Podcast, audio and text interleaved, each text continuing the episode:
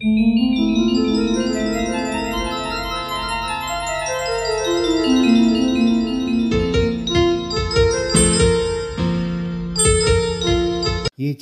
Subscribe చేసుకోవడానికి subscribe button press చేయండి. పక్కనున్న బెల్ ఐకాన్ను క్లిక్ చేయండి. నమస్కారం. ప్రపంచంలో ఎలా జీవించాలి? మనుషులతో ఎలా మెలగాలి? ఇది ఒక చాలా ముఖ్యమైన సమస్య మనందరికీ. ప్రపంచంలో రకరకాల మంది మనుషులు ఉంటారు. అందరూ మంచివాళ్ళే కాదు చెడ్డవాళ్ళు కూడా ఉంటారు.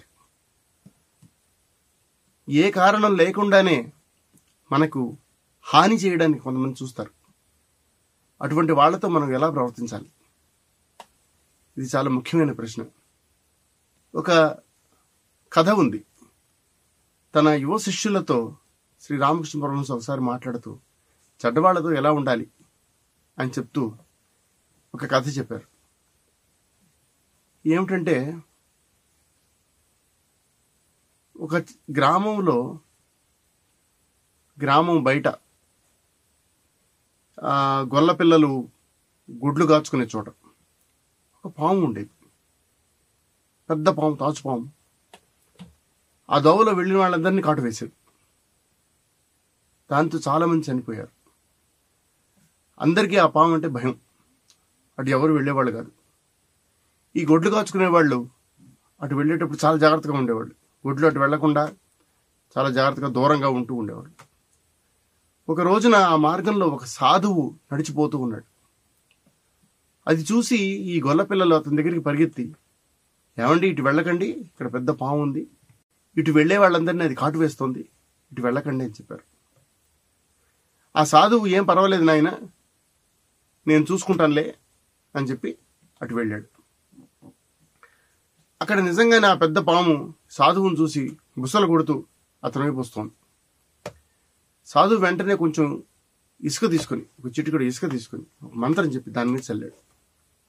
ఆ పాము వెంటనే దాని కోపం తగ్గిపోయి అక్కడే నిలబడింది. సాధువు దాన్ని చూసి ఎందుకు ఇలాగా అందరినీ కాటు వేసి అందరినీ బాధ పెడుతున్నావు? ఇలా చెయ్యకు. మర్యాదగా ఉండు చక్కగా ఉండు అందరితో. నేను నీకు ఒక మంత్రం చెప్తాను. దాన్ని జపం చేసుకో. దానివల్ల నువ్వు చాలా ఉత్తమ లోకాలు పొందుతావు మంచిదాని అవుతావు.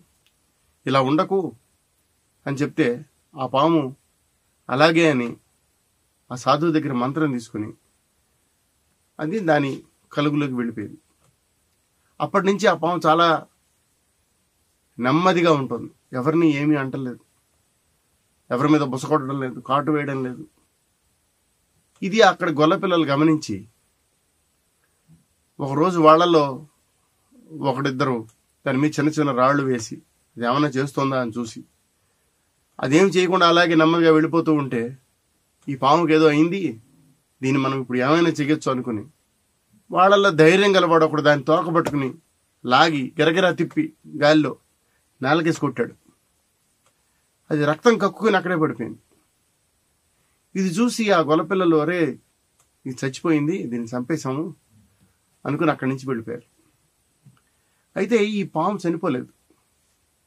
అది నెమ్మదిగా పాకుని తన కలుగులో దూరి అప్పటి నుంచి పగలు బయటికి రాకుండా రాత్రిపూటే బయటకు వస్తూ ఆకుల అలములు తింటూ చాలా శాంతంగా జీవిస్తుంది.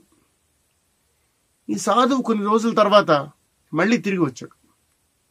ఆయన తిరిగి వచ్చినప్పుడు అక్కడ గొల్లపిల్లలు వచ్చి చెప్పారు ఏమండి ఆ పావును మేము చంపేశామండి? ఇంకేం భయం లేదండి అని.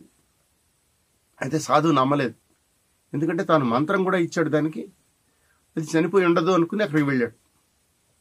అక్కడ చూసి దాని కలుగు దగ్గర దాన్ని పిలిస్తే అది నెమ్మదిగా శరీరాన్ని ఈడ్చుకుంటూ బయటకు వచ్చింది. అప్పుడు సాధువు అడిగాడు ఏమిటి ఇలా తయారయ్యావు? ఏమైంది నీకు? అని. అది ఎంత శాంతంగా తయారైందంటే ఆ గొల్లపిల్లలు తనకి ఇట్లా కొట్టారన్న విషయాన్ని కూడా మర్చిపోయింది. ఆ మర్చిపోయిన నాకేం కాలేదండి నేను బాగానే ఉన్నానని చెప్తే లేదు లేదు గుర్తు తెచ్చుకో ఏమైందని అడిగితే అప్పుడు చెప్పింది. ఏమంటే ఇలా ఒక రోజున వాళ్ళు నన్ను ఇలా కొట్టారు పాపం వాళ్ళకేం తెలియదండి. వాళ్ళకేం తెలుసు చిన్నపిల్లలు అది అప్పుడు ఆ సాధువు చెప్పాడు నీ తెలివి తెల్లవారినట్టే ఉంది నేను నిన్ను ఎవరిని కాటు వేయొద్దు ఎవరికి హాని చేయొద్దు అని చెప్పాను. అంతేకాని వాడు వచ్చి నీ తోకబట్టుకు లాగుతూ నేనేదో చేయబోతూ ఉంటే బుసగొట్టద్దని చెప్పానా? నువ్వు గనక బుస్ అని ఒక్కసారి అనుంటే వాళ్ళెవరు ఆ చుట్టుపక్కల ఉండకుండా పారిపోయి ఉండేవాళ్ళు. నువ్వు హాని చేయక్కర్లేదు కానీ వాళ్ళని భయపెట్టచ్చు. నువ్వు వాళ్ళని భయపెట్టి ఉంటే నీకు ఈ ప్రమాదం జరిగి ఉండేది కాదు కదా అని ఆ సాధువు చెప్పాడు. రామకృష్ణ పరమహంస కూడా ఈ కథని చెప్పారు. చెప్పి ఆయన దాన్ని వివరించింది ఏంటంటే సమాజంలో కూడా మనకి రకరకాల మంది మనుషులు ఎదురవుతూ ఉంటారు. వాళ్ళతో మనం ఎలా ప్రవర్తించాలి? ఇది చాలా ముఖ్యమైన విషయం. దీని మీద మనకి సరైన అవగాహన ఉండాలి. లేకపోతే జీవితంలో మనం నానా కష్టాలు పడాల్సి వస్తుంది. చెడ్డవాళ్ళని ఎదుర్కోవడానికి మనం వాళ్ళకి అవసరమైతే భయపెట్టాలి. అలా భయపెట్టలేకపోతే కనుక మనమే ఇబ్బంది పడవలసి వస్తుంది. ఇది మనం జాగ్రత్తగా అర్థం చేసుకోవాలి. వివేకానంద స్వామి మాటి మాటికి చెప్పేవాళ్ళు ఏంటంటే మీకు బలమైన శరీరం ఉండాలి. ఈ బలమైన శరీరం వల్ల ఉపయోగం ఏంటంటే ఇలాగ మనం ఎవరినైనా భయపెట్టవలసి వస్తే భయపెట్టాలి. కానీ నాకు బలమైన శరీరం ఉంది కదా అని మనమే పోయి అవతల వాళ్ళకి హాని చేయకూడదు. మన బలం అనేది మన శక్తి అనేది సమాజానికి ఉపయోగపడాలి. అందరికీ మేలు చేసేదిగా ఉండాలి. మన బలంతో పక్క వాళ్ళని మనం హింసించేలాగా ప్రవర్తించకూడదు ఇది మనం అర్థం చేసుకోవాలి ఇది మనం ఎంత బాగా అర్థం చేసుకుంటే ప్రపంచంలో అంత హాయిగా జీవించడానికి వీలవుతుంది నమస్కారం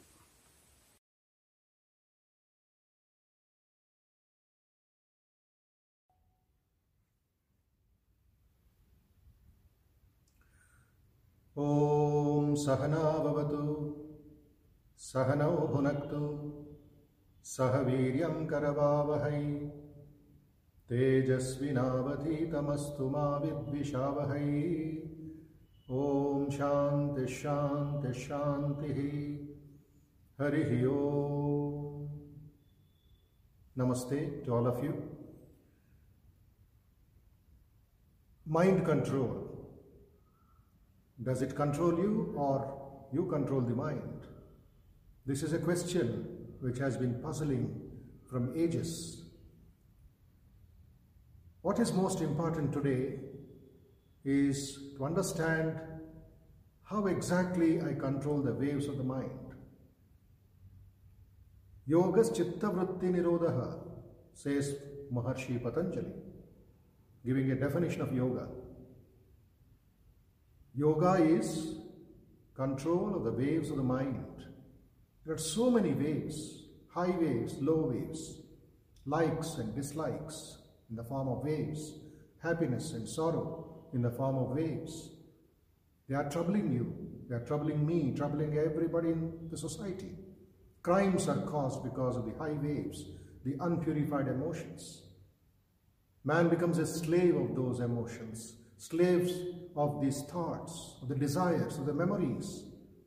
So we have to understand how exactly I have to cool the mind, how exactly I have to uh, stabilize the mind, straighten the mind. Let us refer to the sixth chapter of the Bhagavad Gita, which is called Dhyana Yoga or Atma Sanyama Yoga. I read out the shloka, which is very, very meaningful, which is very practical, given to us, taught to us by Bhagavan Sri Krishna himself. He says, यथा दीपो निवातस्थो, नेङ्गते सोपमा स्मृता। योगिनो यतचित्तस्य, युञ्जतो योगमात्मनः।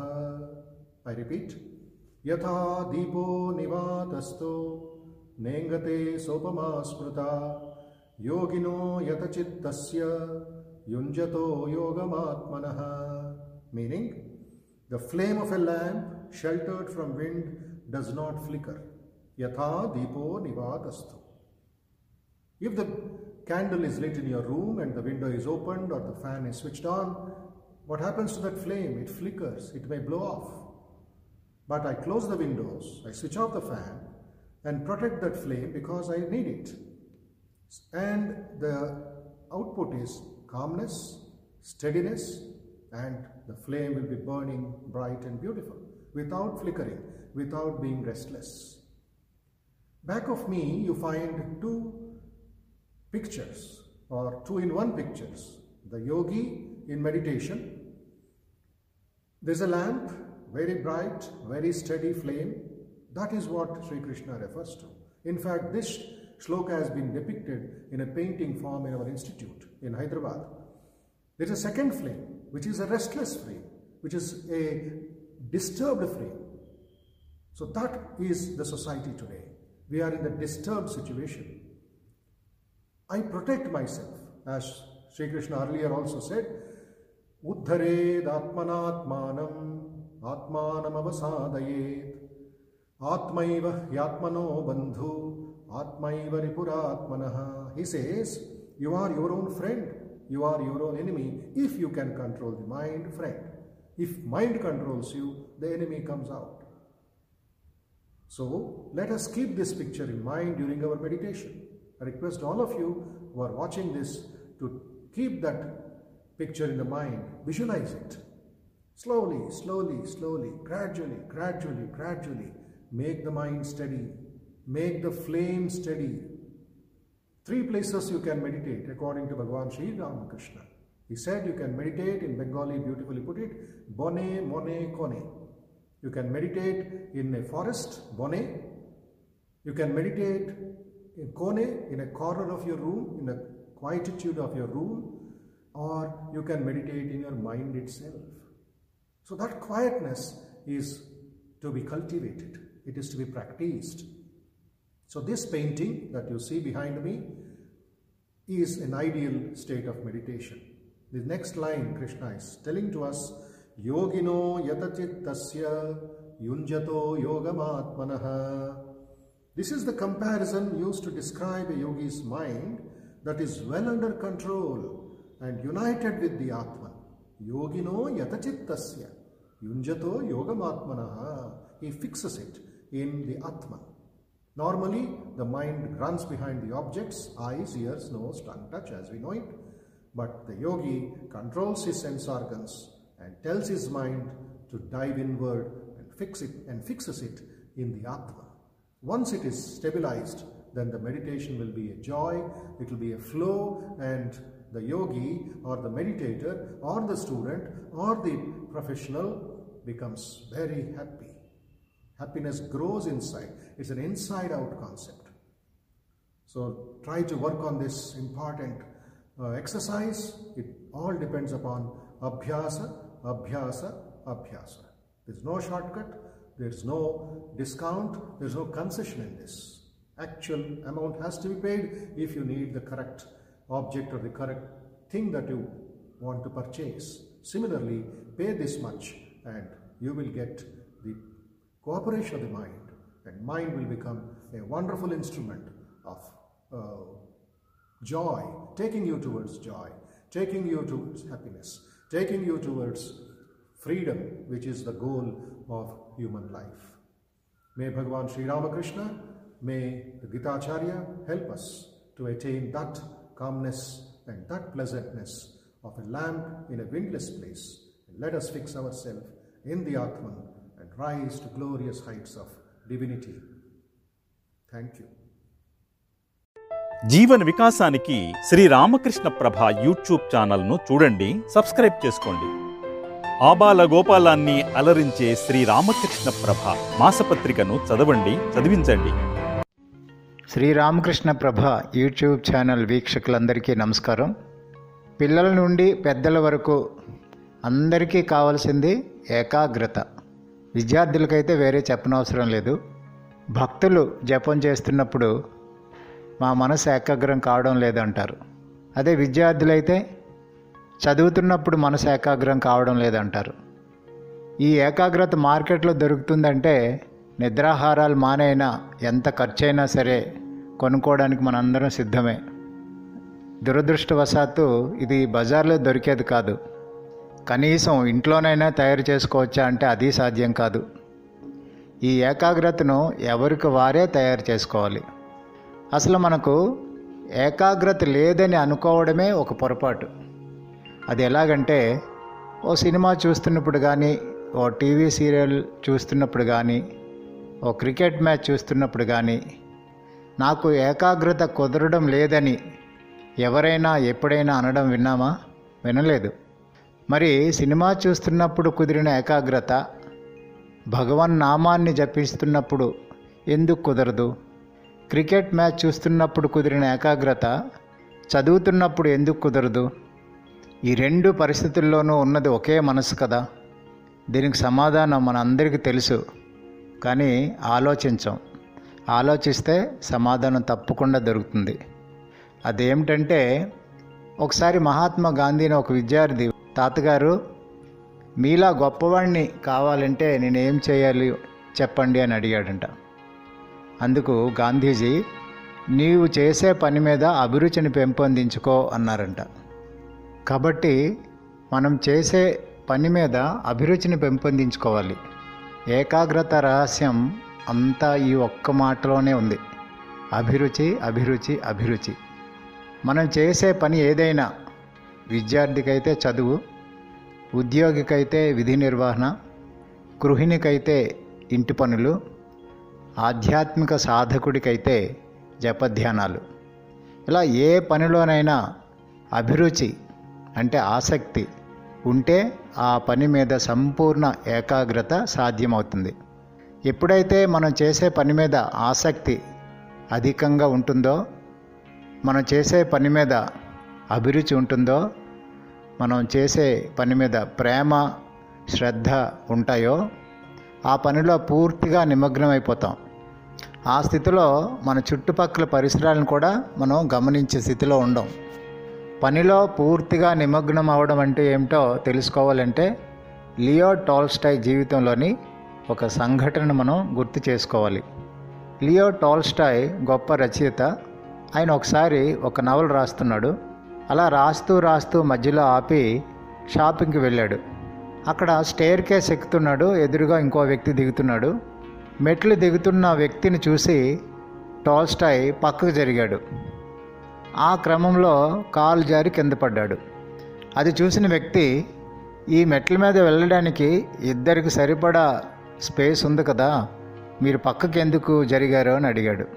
అప్పుడు Tolstoy ఇలా బదిలిచ్చాడు. నేను ఒక నవల రాస్తున్నాను. ఆ నవలలో ఒక హీరోయిన్ పాత్ర ఉంది. ఆ హీరోయిన్తో సంభాషిస్తూ నేను మెట్లు ఎక్కుతున్నాను.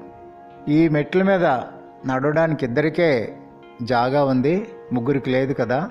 అందుకని నేను కొంచెం పక్కకి జరిగాను. స్లిప్ అయి పడిపోయాను అంటాడు. ఈ టోల్స్టై మాటలు విని ఆ వ్యక్తి ఆశ్చర్యపోతాడు. దీన్ని బట్టి మనకి ఏం అర్థమవుతుందంటే టోల్స్టాయ్ తను చేస్తున్న పనిలో ఎంతగా నిమగ్నం అయిపోయాడో మనకు అర్థమవుతుంది. తను రాస్తున్న నవలలో ఆ హీరోయిన్ పాత్రతో సంభాషిస్తున్నాడంటే అదే ఊహలో అదే ధ్యాసలో ఉన్నాడంటే ఆ పనిలో ఎంత నిమగ్నం అయిపోయాడో మనకి అర్థమవుతుంది. కాబట్టి మనం చేసే పనిలో అభిరుచి ఆసక్తి పని మీద ప్రేమ శ్రద్ధ పదాలు ఏమైనప్పటికి కూడా భావం ఒకటే అభిరుచి. ఈ అభిరుచి ఉంటే ఏకాగ్రత మన సొంతం అవుతుంది అయితే ఈ అభిరుచి ఎలా అలవడుతుంది? అందుకు సమాధానం అభ్యాసం ప్రాక్టీస్. అభ్యాసం లేకుండా జీవితంలో దేన్ని సాధించలేం. ఈ విషయాన్ని మనం ఎప్పుడూ మర్చిపోకూడదు. స్వీట్ తినడానికి మనకి కష్టమే ఉండదు.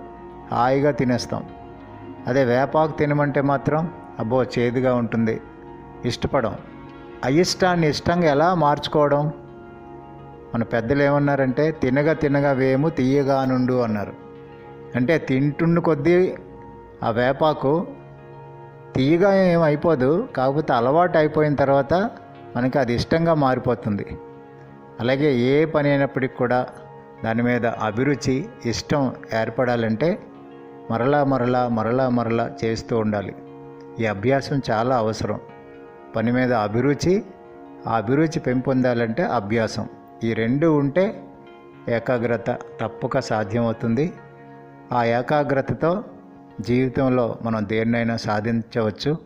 అందుకే స్వామి వివేకాంద్ అంటారు to me the very essence of education is concentration of mind అని. జీవితంలో ఏది సాధించాలన్నా ఏకాగ్రత అవసరం. ఆ ఏకాగ్రతను సాధించడం కోసం మనం చేసే పనిలో అభిరుచిని అలవరుచుకోవాలి. అందుకు అభ్యాసం చేయాలి.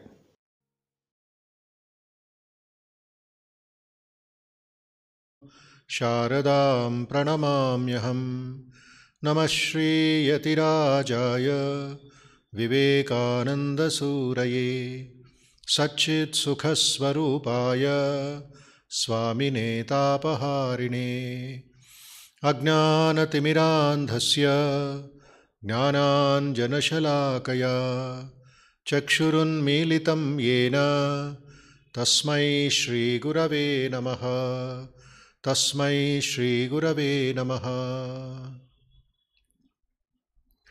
कायेन वाचा मनसेन्द्रियैर्वा, बुद्ध्यात्मना वा प्रकृते स्वभावात्।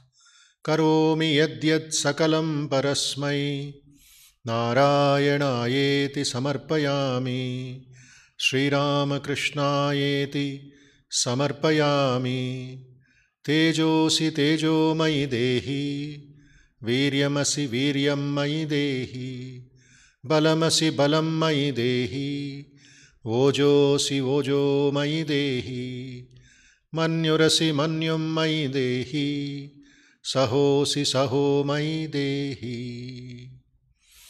सर्वे भवन्तु सुखिनः सर्वे सन्तु निरामयाः सर्वे भद्राणि पश्यन्तु मा कश्चिद्दुःखभाग् भवेत् ॐ शान्तिः शान्तिः शान्तिः हरिः ఓం శ్రీరామకృష్ణ ధ్యాన శ్లోకాన్ని పఠిస్తాను దయచేసి నేరుగా కూర్చొని మీ కళ్ళు మూసుకొని ఎంత మెల్లిగా అయితే అంత మెల్లిగా శ్వాస నిశ్వాసాన్ని ప్రాక్టీస్ చేస్తూ ఊపిరి పీల్చుకోవడం ఊపిరి వదలడం దాని యొక్క స్పీడ్ని వేగంని తగ్గిస్తూ తగ్గిస్తూ మనస్సుని ప్రశాంతం చేసుకొని మీ హృదయంలో శ్రీరామకృష్ణుల ఆసీన ఆసీనులైనట్లు భావించండి. ఆయన ముఖంని చూస్తూ ఉండండి. ఆయనని ఆయన మిమ్మల్ని చూస్తూ ఉంటారు. ఆ ప్రేమ విశ్వాసంతో రెండు నిమిషాలు ధ్యానం చేద్దాం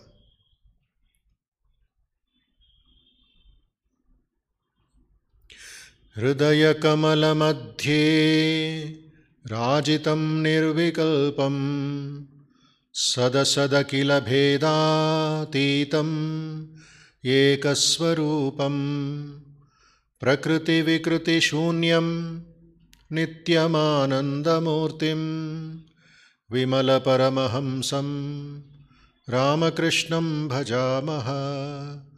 विमलपरमहंसं रामकृष्णं भजामः। विमलपरमहंसं रामकृष्णं भजामः।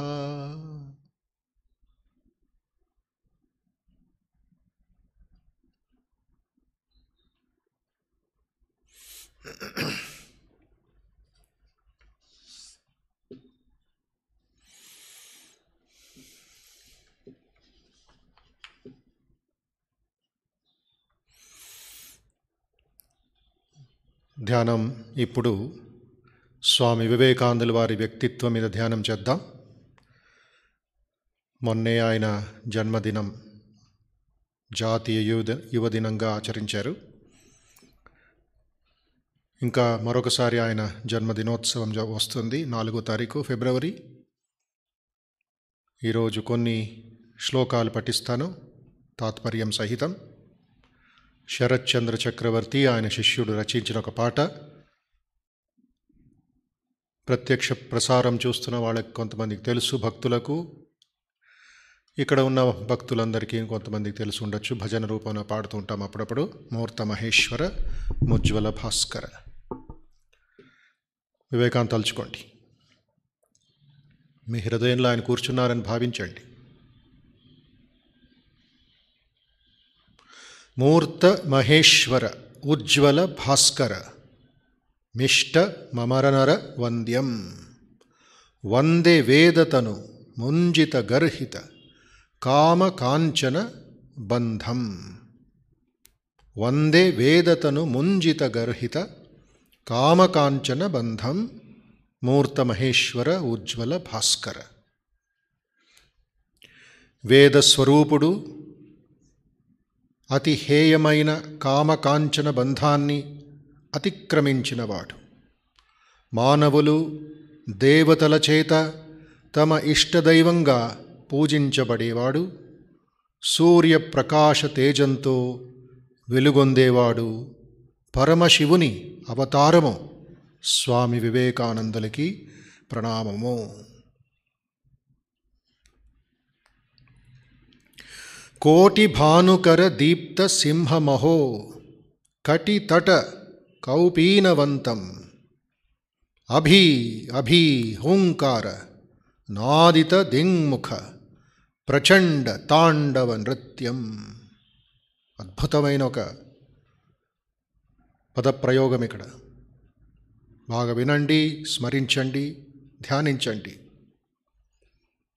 కోటి భానుకర దీప్త సింహమహో కటితట కౌపీనవంతం। అభి అభి హోంకార నాదిత దింగ్ముఖ ప్రచండ తాండవ నృత్యం। ఇది ఆయన చేస్తున్న పని। చే మన మన మీద ఆయన చూపిస్తున్న అనుగ్రహం।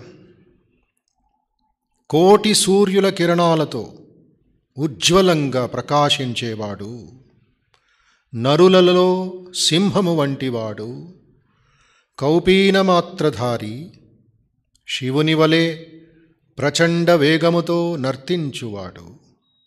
అభి అభి భయం వద్దు భయము వద్దు అంటూ దిక్కులన్నీ పిక్కటిలెట్ పిక్కటిలెట్టట్లు గర్జించినవాడు. ప్రచండ తాండవ నృత్యం చేస్తున్నారు స్వామి వివేకానంద. చేస్తున్నప్పుడు అభి అభి అని గర్జిస్తున్నారు. అన్ని దిక్కులా ఆ శబ్దం మోగుతుంది. ప్రచండ తాండవ నృత్యం అభిరభి హూంకార సింహము గర్జిస్తున్నట్లుగా అభి అభి అంటున్నారు మనందరి మనందరినీ. భుక్తి ముక్తి కృపా కటాక్ష ప్రేక్షణ మఘదల విదలన దక్షం బాలచంద్రధర ఇందువంద్యమిహ నౌమి గురు వివేకానందం భుక్తి ముక్తి కృపా కటాక్ష ప్రేక్షణ మఘదల విదలన దక్షం బాలచంద్రధర ఇందువంద్యమిహ నౌమి గురు వివేకానందం మూర్తమహేశ్వర ఉజ్వల భాస్కర ఎవరి కరుణాపూరిత వీక్షణం స్వేచ్ఛ? ఆనందాలను ప్రసాదించి సమస్త పాప సమూహాన్ని అవలీలగా నామరూపాలు లేకుండా చేయగలదో? ఫాలభాగంలో నెలవ నెలవంకను ధరించి ఉండే ఏ శివుడు ఈ లోకంలో అవతరించి పూజించబడుతున్నాడో? అట్టి గురువరేణ్యులు స్వామి వివేకానందకు ప్రణమిల్లుతున్నాను.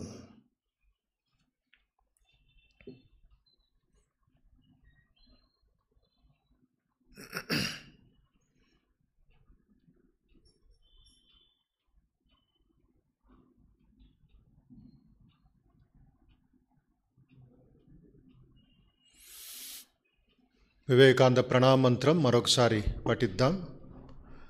నేను విడివిడిగా పఠిస్తాను. అందరూ ఇక్కడ కూర్చున్న వాళ్ళు మీళ్ళల్లో నుంచి ప్రత్యక్ష ప్రసారం చూస్తున్న వాళ్ళు కూడా పఠించండి.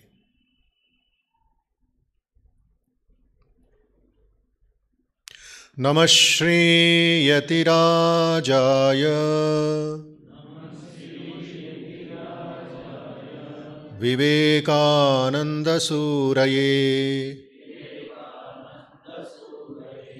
सच्चित्सुखस्वरूपाय स्वामिने तापहारिणे। नमः श्रीयतिराजाय विवेकानन्दसूरये। सच्चित्सुखस्वरूपाय स्वामिने तापहारिणे। स्वामिने तापहारिणे। ॐ असतो मा सद्गमय, तमसो मा ज्योतिर्गमय, मृत्योर्मा अमृतङ्गमय ॐ शान्तिः हरिः ఓం సర్వవ్యాపి సర్వోత్తముడు సర్వజ్ఞుడైన భగవాన్ శ్రీరామకృష్ణ పాద పద్మాలకు ప్రణామాలు అర్పిస్తున్నట్టు భావించండి. జగజ్జనని షోడశి రాజరాజేశ్వరి మహాలక్ష్మి మహాగౌరి మహాసరస్వతి అయిన తల్లి శారదామాత పాదపద్మాలకు ప్రణామములు ప్రణామములు చేస్తున్నామని భావించండి. స్వామి వివేకానంద పాదపద్మాలకు ప్రణామాలు చేస్తున్నారు. మళ్ళీ మళ్ళీ భావించండి.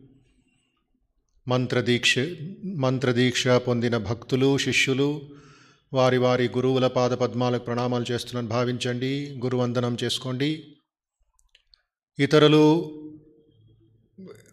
రామక్ష సంఘ గురువులకు లేక ఇతర మహాత్ములకు మీ కుటుంబ కుల గురువులకు ప్రణామాలు అర్పించుకోండి.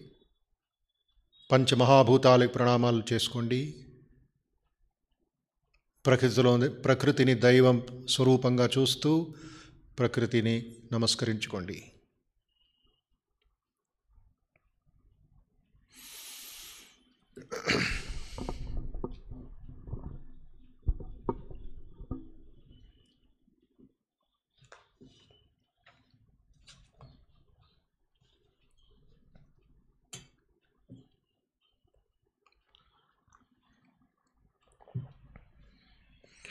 ఒక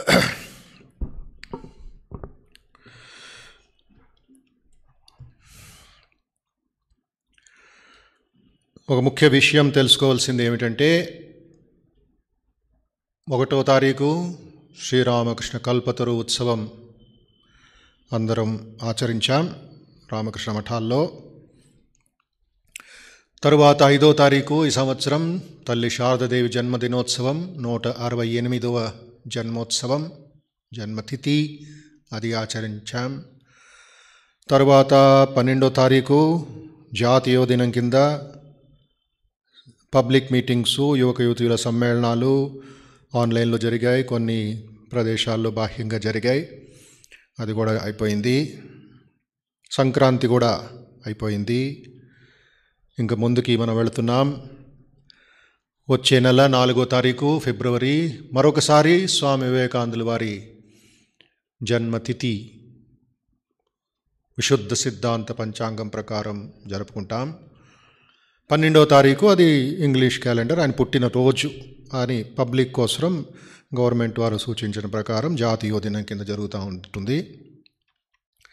అయినప్పటికీను త మ- మన ఉత్సాహం ఎంతవరకు అంటే పన్నెండవ తారీఖు ఓ ఉదయం నుంచి రాత్రి వరకు విగ్రహాలు ఆవిష్ ఆవిష్కరణ విగ్రహాల పూలమాల అర్పించడం పబ్లిక్ మీటింగ్లు ప్రొసెషన్లు అన్నీ జరుగుతాయి.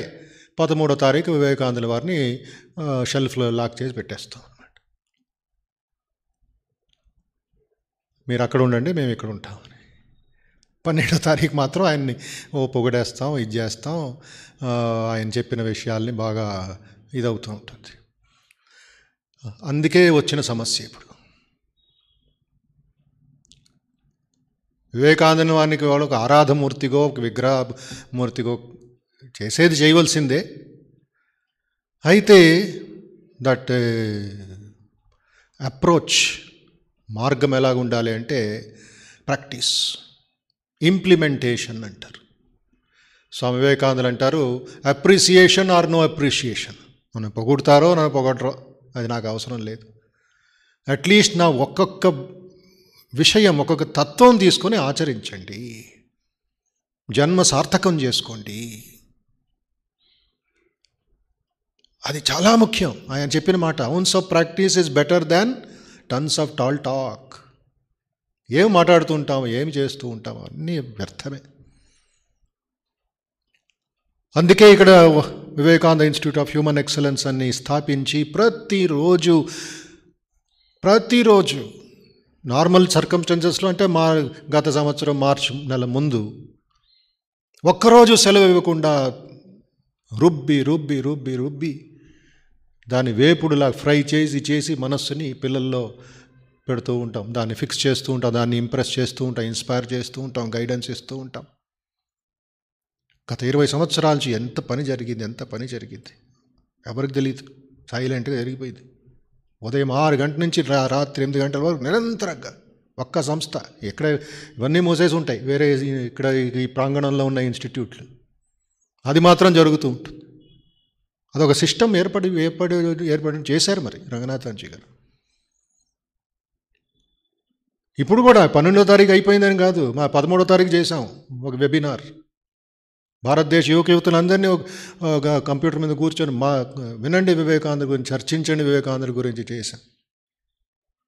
సైంటిస్టులను పట్టుకొని చేశాం.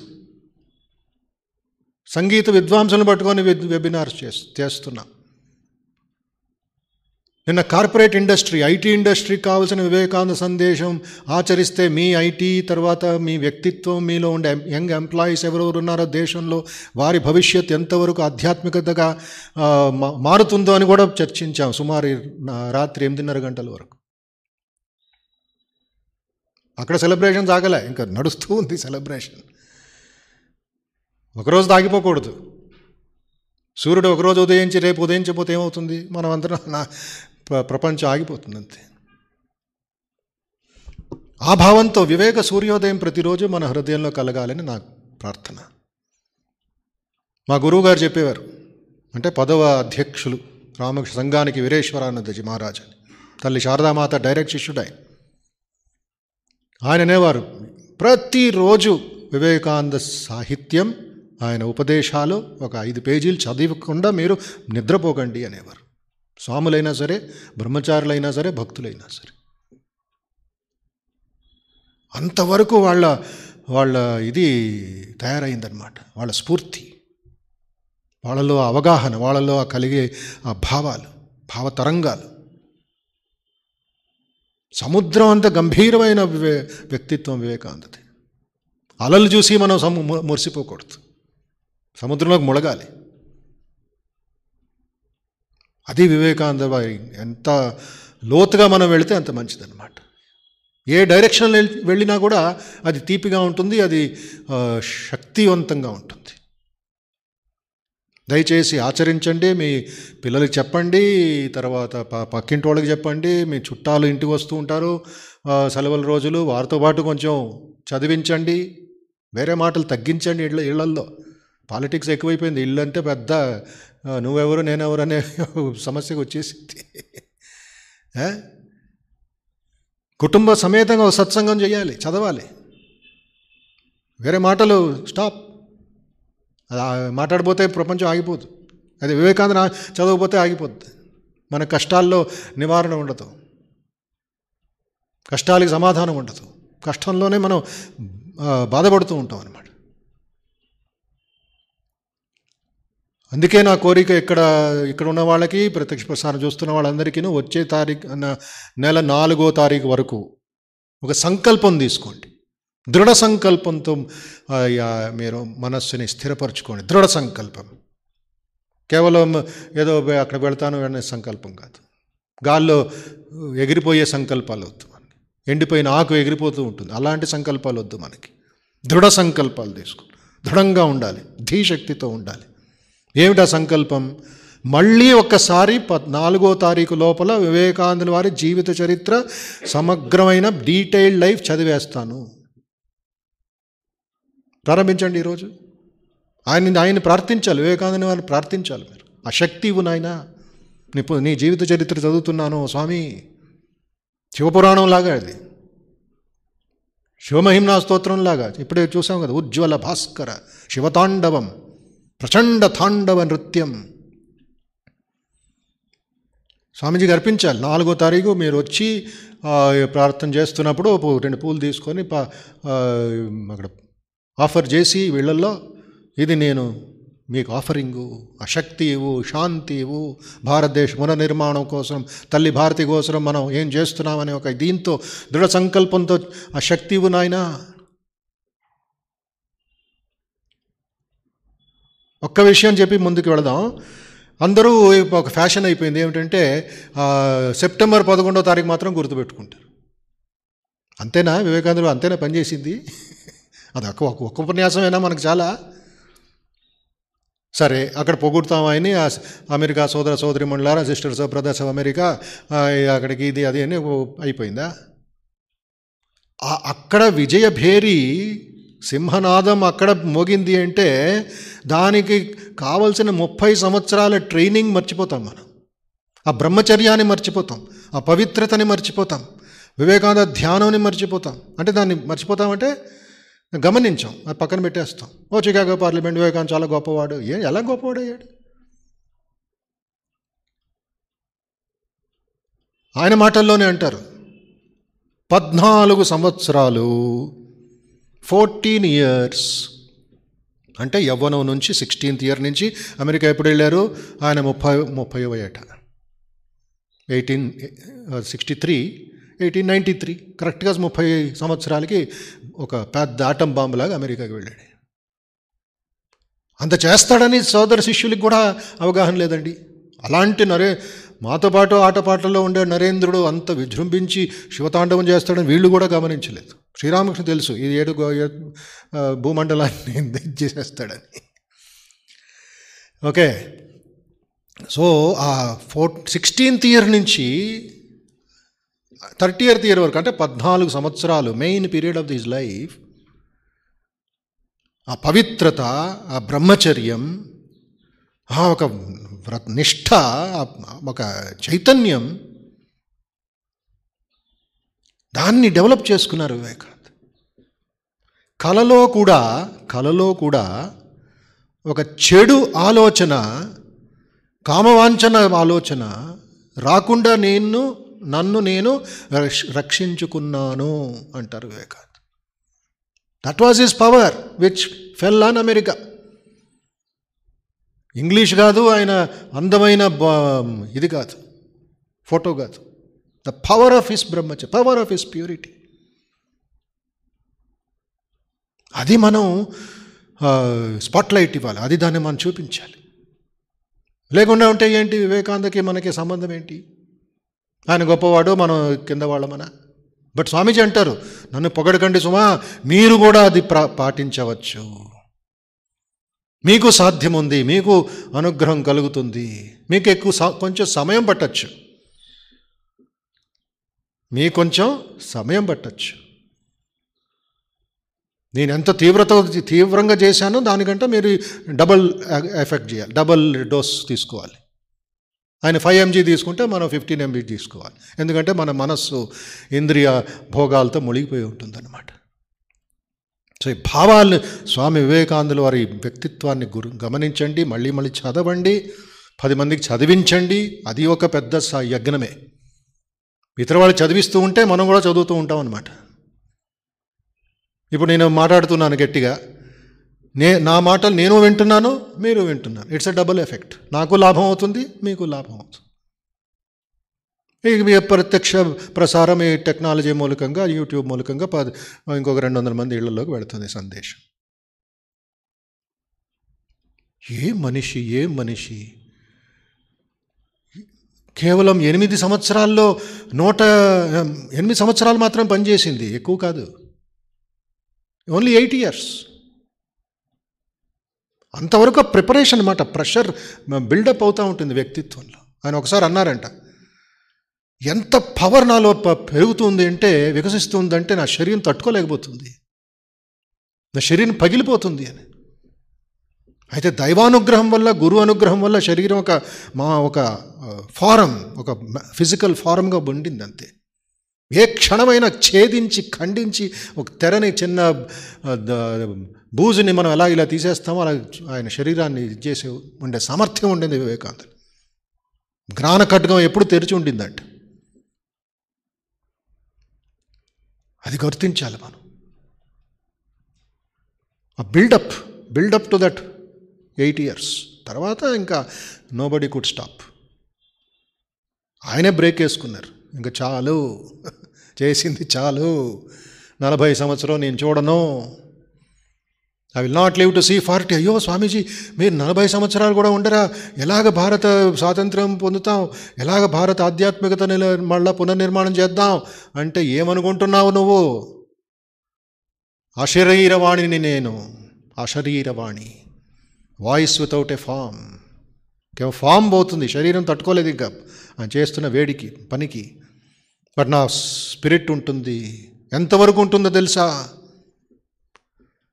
పదిహేను శతమానాల వరకు ఈ బ్రహ్మాండంలో పనిచేస్తుంది నా స్పిరిట్ నా శక్తి నా వాణి. పదిహేను శతమానాలు అంటే ఫిఫ్టీన్ హండ్రెడ్ ఇయర్స్. చాలామంది కొంతమంది అంటుంటారు ఉత్సాహ ప్రేమతో అయ్యో వివేకానందుడు ఉంటే భారతదేశం ఇలాగా ఉండేదా? ఎవరన్నారు లేరని? ఎవరంటన్నారు లేరని? ఇప్పుడు ఉన్నారు వివేకానంద ఈ రూమ్లో ఉన్నారు. కేవలం ఆ ఫోటో మాత్రమే కాదు. ఇప్పుడు ఉన్నారు వింటున్నారు నా మాటలు వింటున్నారు సూక్ష్మ శరీరంలో వింటున్నారు. మీ హృదయంలో ఉన్నారు వివేకాంత్. బట్ మనం బయట వెళ్ళిపోతుంది మనస్సు. ప్రకృతిలో బాహ్య ప్రకృతిలో ఇదైపోతే వివేకానంద ఎలాగ అర్థం చేసుకుంటాం మనం? ఇప్పుడు ఇక్కడ ఒక యాంటీనా పెట్టి ఒక టీవీ ఇది పెట్టి దాన్ని కనెక్ట్ చేస్తే ప్రపంచంలో ఉండే ఛానల్స్ అన్నీ వచ్చేవా మీడియం కావాలి కదా? దానికి ఒక సిస్టమ్ కావాలి కదా ప్రోగ్రామింగ్ కావాలి కదా అది మనం చేయవలసింది అందుకే టైం ఉంది మనకి ఇవాళ పదహారో తారీఖు. ఈ నెల పద్నాలుగు రోజులు మళ్ళీ అటు ఫిబ్రవరిలో మూడు రోజులు. అంటే సుమారు రెండు మూడు వారాలు ఉన్నాయి. వివేకానంద బాగా చదవండి చదివించండి అర్థం చేసుకోండి. నాలుగైదు దిక్కులలో నాలుగైదు ఫ్యాక్టర్స్లో అప్పుడు స్వామీజీని సరిగ్గా మనం అర్థం చేసుకుని ఆచరించే ఒక ఇది కలుగుతుందని ప్రార్థిస్తున్నాను. చేస్తారని విశ్వసిస్తున్నాను. మీ పిల్లల చేత మీరు చేత మీ అందరి చేతను జరగాలి అని ఒక యజ్ఞం స్వాధ్యాయ యజ్ఞం అంటారు దీన్ని. భగవద్గీతలో వస్తుంది వచ్చే విభూతి యోగంలో. స్వాధ్యాయ యజ్ఞం జ్ఞాన యజ్ఞం. అది కూడా మనం చేస్తే శ్రీకృష్ణ పరమాత్ముడి యొక్క ఇది కలుగుతుంది మనకి. అనుగ్రహం. స్వామి వివేకానందుల వారి అనుగ్రహం కూడా కలుగుతుంది. గీతని బాగా అర్థం చేసుకోవచ్చు. ఇప్పుడు పదవ అధ్యాయం నాలుగవ శ్లోకం నుండి నాలుగు శ్లోకాలు అంటే నాలుగు ఐదు ఆరు ఏడు. ఈ నాలుగు శ్లోకాలు పారాయణం చేద్దాం. అందరూ మెల్లిమెల్లిగా నేను విభజించి విభజించి పఠిస్తాను. దయచేసి మీరు రిపీట్ చేయండి. వసుదేవసుతం దేవం కంసచాణూరమర్దనం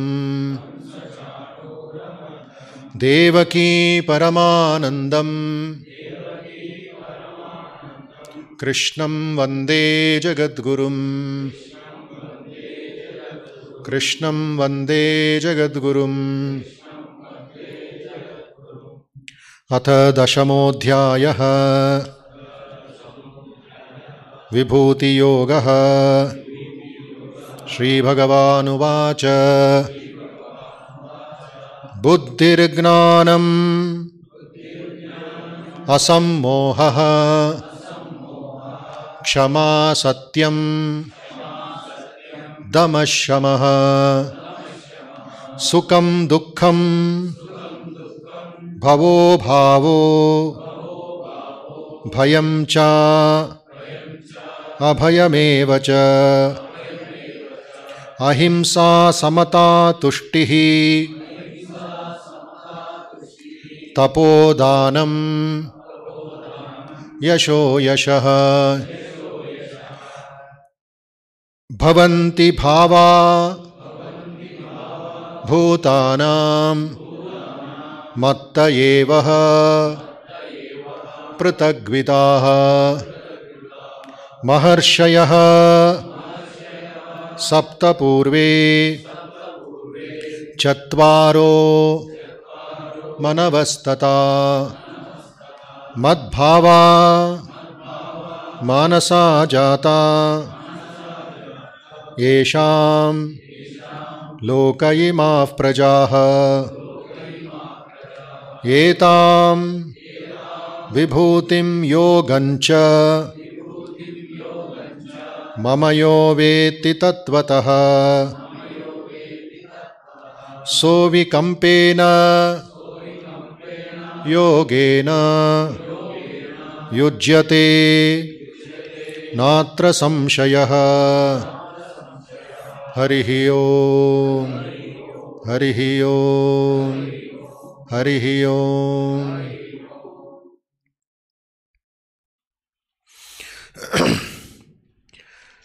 మూడవ శ్లోకంలో అసమ్మూఢ సమర్థ్యేషు సర్వపాపై ప్రముచ్యతే అని అర్థం చేసుకున్నాం రెండు వారాల ముందు. ఎవరు నా తత్వాన్ని అంటే అజ అనాది లోకమహేశ్వరం వేత్తి అని అర్థమవుతుందో వాళ్ళందరూ అసమ్మూఢులు. అంటే జ్ఞానం పొందినవారు సరిగ్గా అవగాహన పొందినవారు. తాత్పర్యం ఏమిటి ఎవడు నన్ను కారణరహితునుగాను జన్మ విహీని విహీనునిగాను సర్వలోకేశ్వరునిగాను తెలుసుకుంటాడో? అతడు మనుష్యులలో మహాశూన్యుడై అంటే జ్ఞాన అజ్ఞాన పూర్వకంగా ఉనర్చిన పాపాలన్నింటినీ నుండి విడివడుతున్నాడు. సర్వపాపై ప్రముచ్యతే. ఎవరైనా సరే ఆ అవగాహన కలిగితే వారికి సర్వపాపం నుండి మోక్షము సర్వపాపం నుండి మో విముక్తి. తరువాత సబ్జెక్ట్ మ్యాటర్ మారుతుందన్నమాట. చెప్పిన తర్వాత శ్రీకృష్ణ పరమాత్ముడు ఏం బోధిస్తున్నాడు ఇక్కడ మనకి? బయట ప్రపంచం వివరించే ముందు విభూతుల్ని వివరించే ముందు కొన్ని భావాల్ని మనకి సూచిస్తున్నారు. ఈ భావాలు ఎక్కడున్నాయి? మనలోనే ఉన్నాయి. అందుకే వివేకానంద పతంజలి యోగ సూత్రానికి ఆయన ఇదిస్తున్నప్పుడు కామెంటరీ రాస్తున్నప్పుడు ఇంట్రొడక్షన్ ఒక మాట అంటారు. ఏమంటారు? Each soul is potentially divine అన్నారు. చూడండి ఆ పదం చూడండి ఇంగ్లీష్లో. ఈచ్ సోల్ అన్నారు. ప్రతి ఒక్కళ్ళలోనూ అగర్భితంగా ఉంది. ఏమిటది? Divinity divine qualities. ఇవి చదువుతూ ఉంటే ఈ ఇరవై ఇరవై భావాలు ఉన్నాయని ఇక్కడ మనకి లెక్క పెట్టచ్చు. Twenty points. ఎవరిలో ఉన్నాయి? మీలో ఉన్నాయి. నాలో ఉన్నాయి. ప్రతి ఒక్కళ్ళలోనూ ఉన్నాయి. గిరి ప్రాంతాల్లో ఉన్న ప్రజ గిరిజన ప్రాంతాల్లో ఉన్న వాళ్ళకు ఉన్నాయి. బెస్తవాళ్ళల్లో ఉన్న అందరూ ఉన్నాయి. ఈచ్ సోల్ ప్రతి ఆత్మలోనూ వినీలమై ఉన్నాయి. మీ లక్ష్యం ఏమిటి జన్మించిన తర్వాత ఒక మనిషి లక్షణం ఏమిటి లక్ష్యం ఏమిటి గమ్యం ఏమిటి అంటే ఆ క్వాలిటీస్ని బై- బహిర్గతం చేయడం మేనిఫెస్ట్ చేయడం. Manifest the divinity. దానికోసం వివేకానంద వచ్చాను అంటే this is my mission in life అంటారు. ఎలా చేయడం ఇది? బాహ్య ప్రకృతి మానసిక ప్రకృతి కంట్రోల్ చేయడం అంటారు control external nature internal nature. Nature అంటే ప్రకృతి.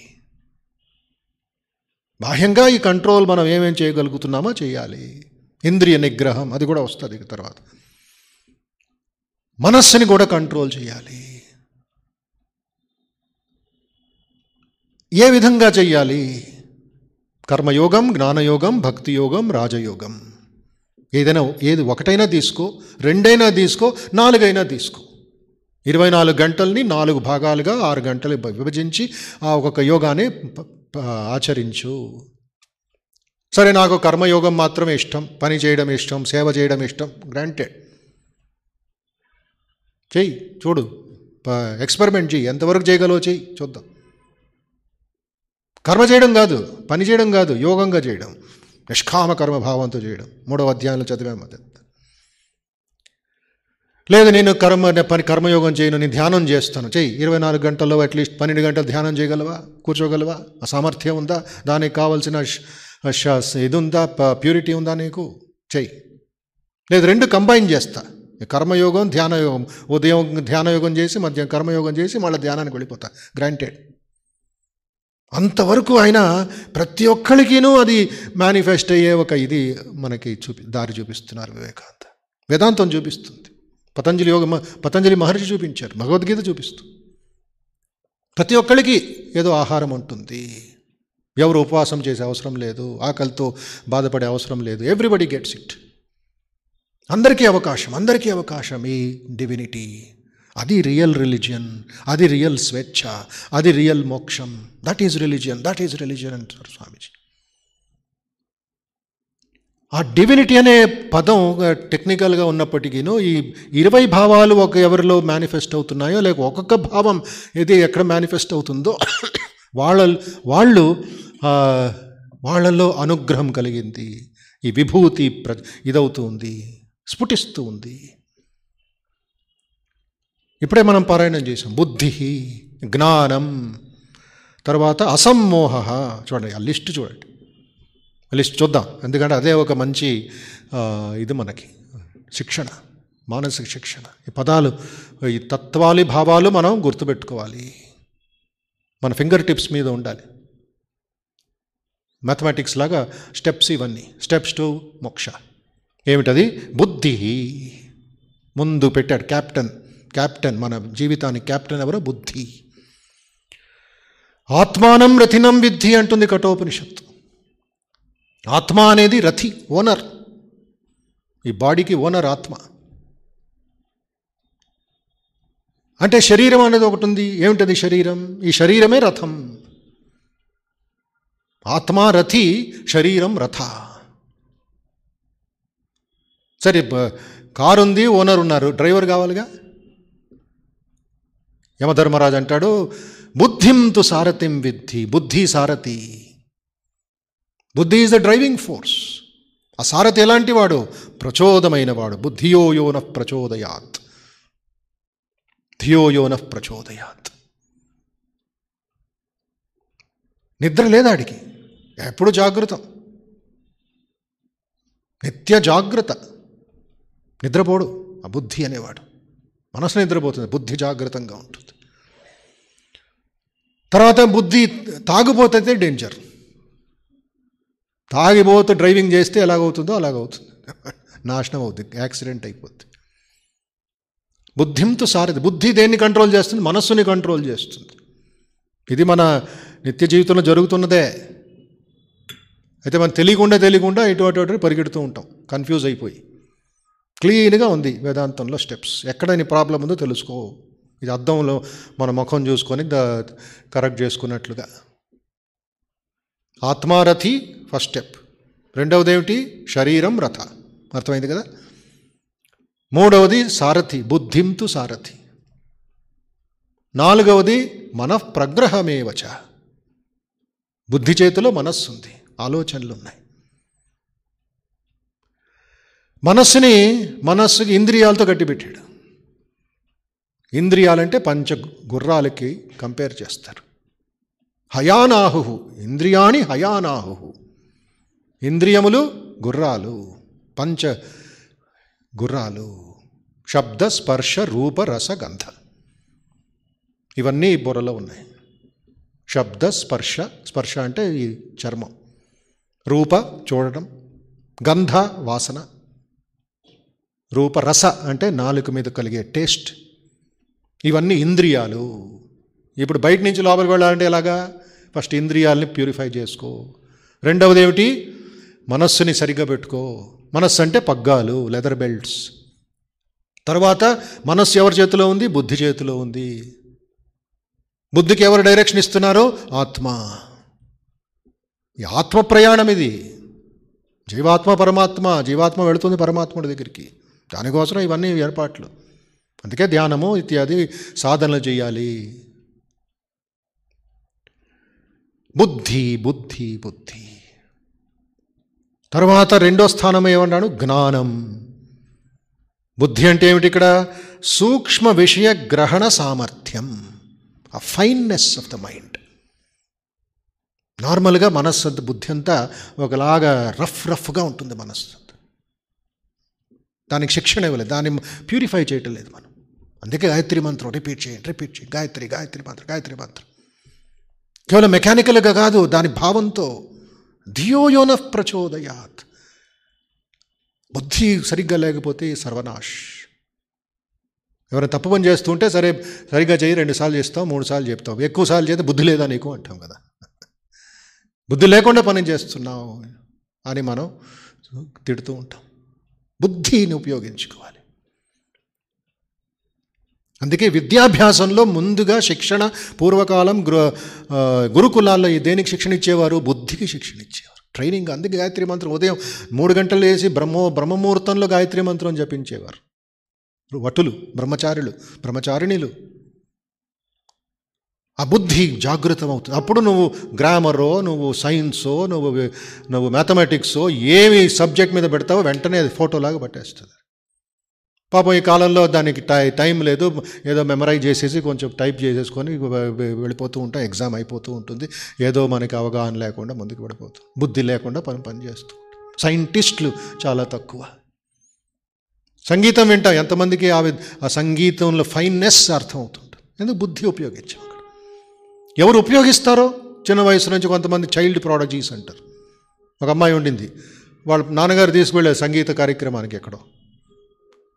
సంగీత విద్వాంస చాలా విద్వాంస పద్మవిభూషణ్ పద్మభూషణ్ ఆయన. పడుతున్నాడు. ప్రారంభమైంది. ఆలాప్ తీస్తున్నాడు. మంచి లాగం వేసాడు. పక్కన తబలా ఇటు మృదంగం పెద్ద పెద్ద వాళ్ళందరూ కూర్చున్నారు. వెయ్యి మంది కూర్చున్నారు. సభలో. ఆ పాప మధ్యలో నుంచి లే పాడిన రెండు నిమిషం మూడు నిమిషాలకి ఇది రాగం ఇది తాళం. అని గట్టిగా అరుస్తుందట. నాన్నగారు చెప్పే చూప్ చూప్ చూప్ చూప్ ఊరుక ఊరుకో ఆగలేదు లోపల నుంచి వచ్చేస్తుంది అది బుద్ధి ప్రచోదం అయిపోతుంది. సంగీతానికి అది లోపల కనెక్ట్ అయిపోయింది. రాగం చెప్పేస్తుంది కరెక్ట్గా అరుస్తుంది గట్టి పెద్దగా. ఇది యమన్ రాగం ఇది మోహన రాగం ఇది బొవ్వాలి. అందరికి డిస్టర్బ్ అయిపోయింది. అయితే స్టేజ్ మీద కూర్చున్న విద్వాంసుడికి అర్థమైంది ఈ పాపలో ఉన్న ఆ బుద్ధి. పాపలో ఉండే ఆ సూక్ష్మ విషయ గ్రహణ సామర్థ్యం. స్టేజ్ మీద పిలిచాడు ఆవిడ్ని ఆ పాపని స్టేజ్ మీద పిలిచి పక్కన కూర్చోబెట్టుకొని పాడు నువ్వు పాడు చూద్దాం. ఎవరు శిక్షణ ఇచ్చారు ఆ పాపకి? ఎక్కడ నేర్చుకుంది ఆ పాప? ఈ రెండు మూడు సంవత్సరాలు. చూడండి అది దైవానుగ్రహం అది ఒక విభూతి. అది భగవంతుడి లక్షణాలు. గ్రహించాడు ఆయన. ఆ పెద్ద ఆయన గ్రహించాడు. మనం చెప్పే ఊరికో బయటికి తీసుకుంటాం బట్ అక్కడ విభూతి యోగం జరుగుతుంది అక్కడ. తర్వాత జ్ఞానం. ఏంటి జ్ఞానం అంటే ఆత్మాది పదార్థాల అవబోధ. కేవలం న్యూస్ పేపర్ జ్ఞానమో లేక ఏదో పాలిటిక్స్ జ్ఞానమో లేక బయట ప్రపంచం జరుగుతుంది అది టెక్నికల్ నాలెడ్జ్ కాదు. ఆత్మ అనాత్మ వివేక జ్ఞానం. ధర్మ అధర్మ వివేక జ్ఞానం. సెల్ఫ్ నాలెడ్జ్ అంటారు దీన్ని. అది కూడా. అసమ్మోహ ప్రత్యుత్పన్న మతి మతిత్వము వ్యాకులత భావము. అసమ్మోహ దీని ముందు ఏమన్నాడు శ్రీకృష్ణుడు? అసమ్మూఢ అన్నాడు. ఆ మూఢత్వం తొలగినవాడు. ఇక్కడ ఆవరణ నుంచి దూరమైనవాడు. వ్యాకులత భావం కలిగినవాడు అసమ్మోహ. ఇవన్నీ తర్వాత క్షమా.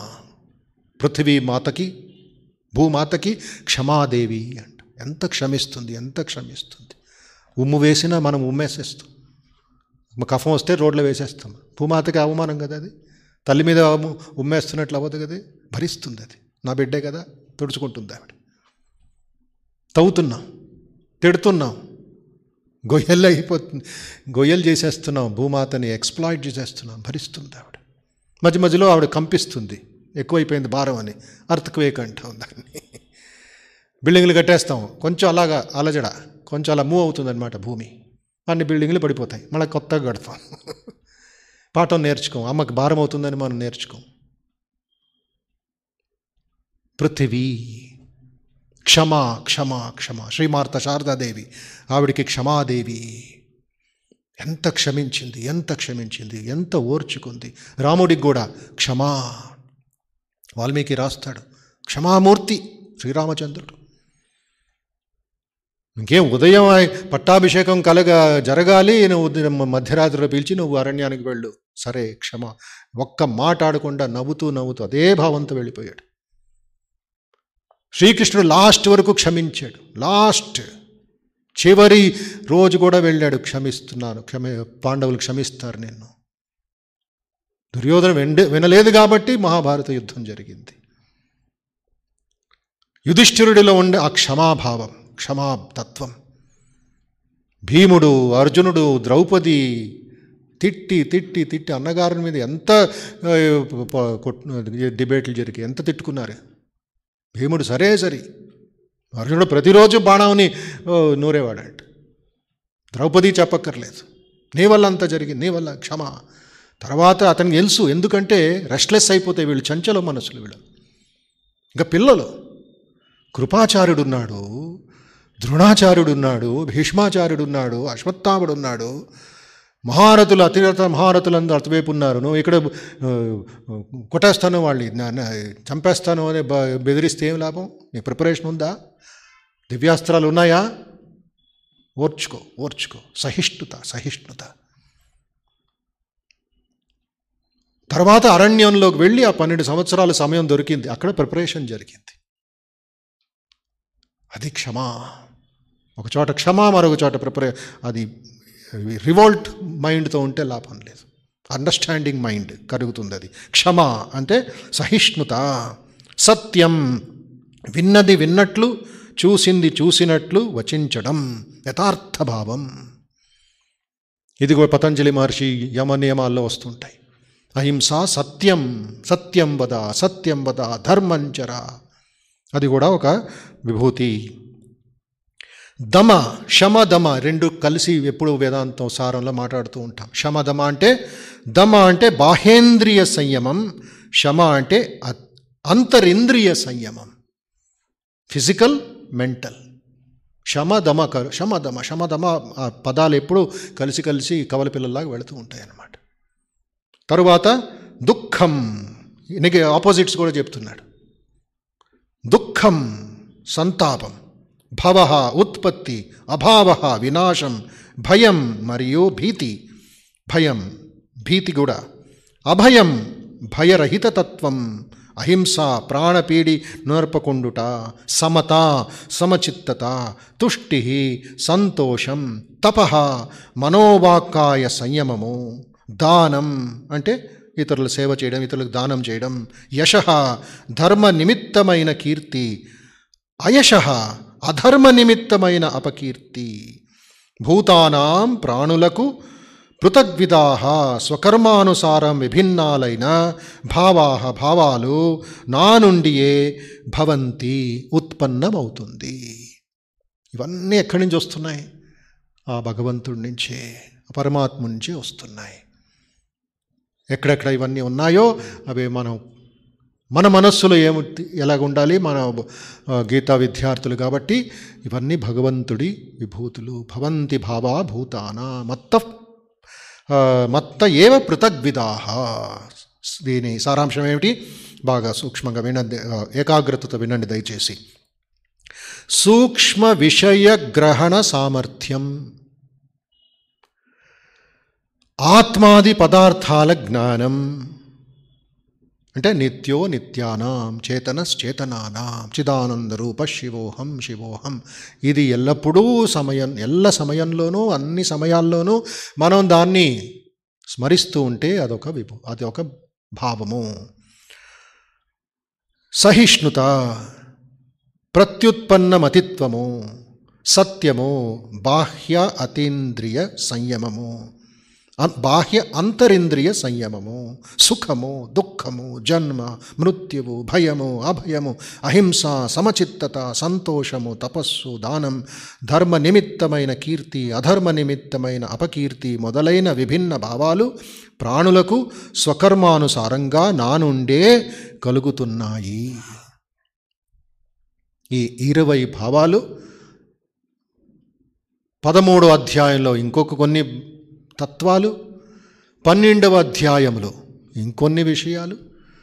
తర్వాత రెండవ అధ్యాయం అంటే శతప్రజ్ఞ లక్షణాలు. ఇవన్నీ దేనికి? ఇన్నిసార్లు ఇన్ని విషయాలు ఇన్ని రకాల పరిస్థితుల్లో ఎందుకు బోధించాడు శ్రీకృష్ణుడు? శంకరాచార్యులు అంటారు ఇది కేవలం భయం పెట్టడానికి కాదు లేక మీకు సంబంధించిన విషయం అని అనుకోకూడదు. ఇవన్నీ మనం చదువుతూ చదువుతూ ఈ విధంగా మనం పెరగాలి. ఇదే ఆధ్యాత్మికత. ఇవన్నీ వికసిస్తూ ఉంటే గులాబీ పువ్వు వికసిస్తుంది. కమలం వికసిస్తుంది. మేనిఫెస్ట్ అవుతుంది. దీని గురించి మనం ధ్యానం చేయాలి ఒక్కొక్క విషయం. స్వామి తుర్యానందజీ మహారాజ్ అని ఉండేవారు రామకృష్ణ పరమహంస శిష్యులు. ఆయన ప్రతిరోజు ఒక భగవద్ ఒక శ్లోకం భగవద్గీతని ఆయన సంపూర్ణంగా అర్థం చేసుకొని దాని మీద ధ్యానం చేసి దాన్ని గ్రహించి దాని ఎస్సెన్స్ని ఆయన బాగా అంతర్లీనం చేసుకున్న తర్వాత రెండో శ్లోకానికి వెళ్ళేవారంట. అందుకే రామకృష్ణ పరమహంస అంటారు his life is based on Bhagavad Gita teachings గురువు గారి ఒక ఇది ఉంది ఆయన మీద. గీత గీత తుర్యానంద గీత తుర్యానంద. ఈ రెండు పక్కన పెట్టి దాని ఒక రోల్ మోడల్ ఆయన. మనకు కూడా ఆయన అనుగ్రహించారు మనకు కొన్ని సూచనలు ఇచ్చారు అవి కూడా మనం ఆచరించవచ్చు. ఈ చాలా ముఖ్యమైన నాలుగవ శ్లోకం ఐదవ శ్లోకం. మరొకసారి మనం పారాయణం చేద్దాం. బుద్ధిర్జ్ఞానం అసమ్మోహ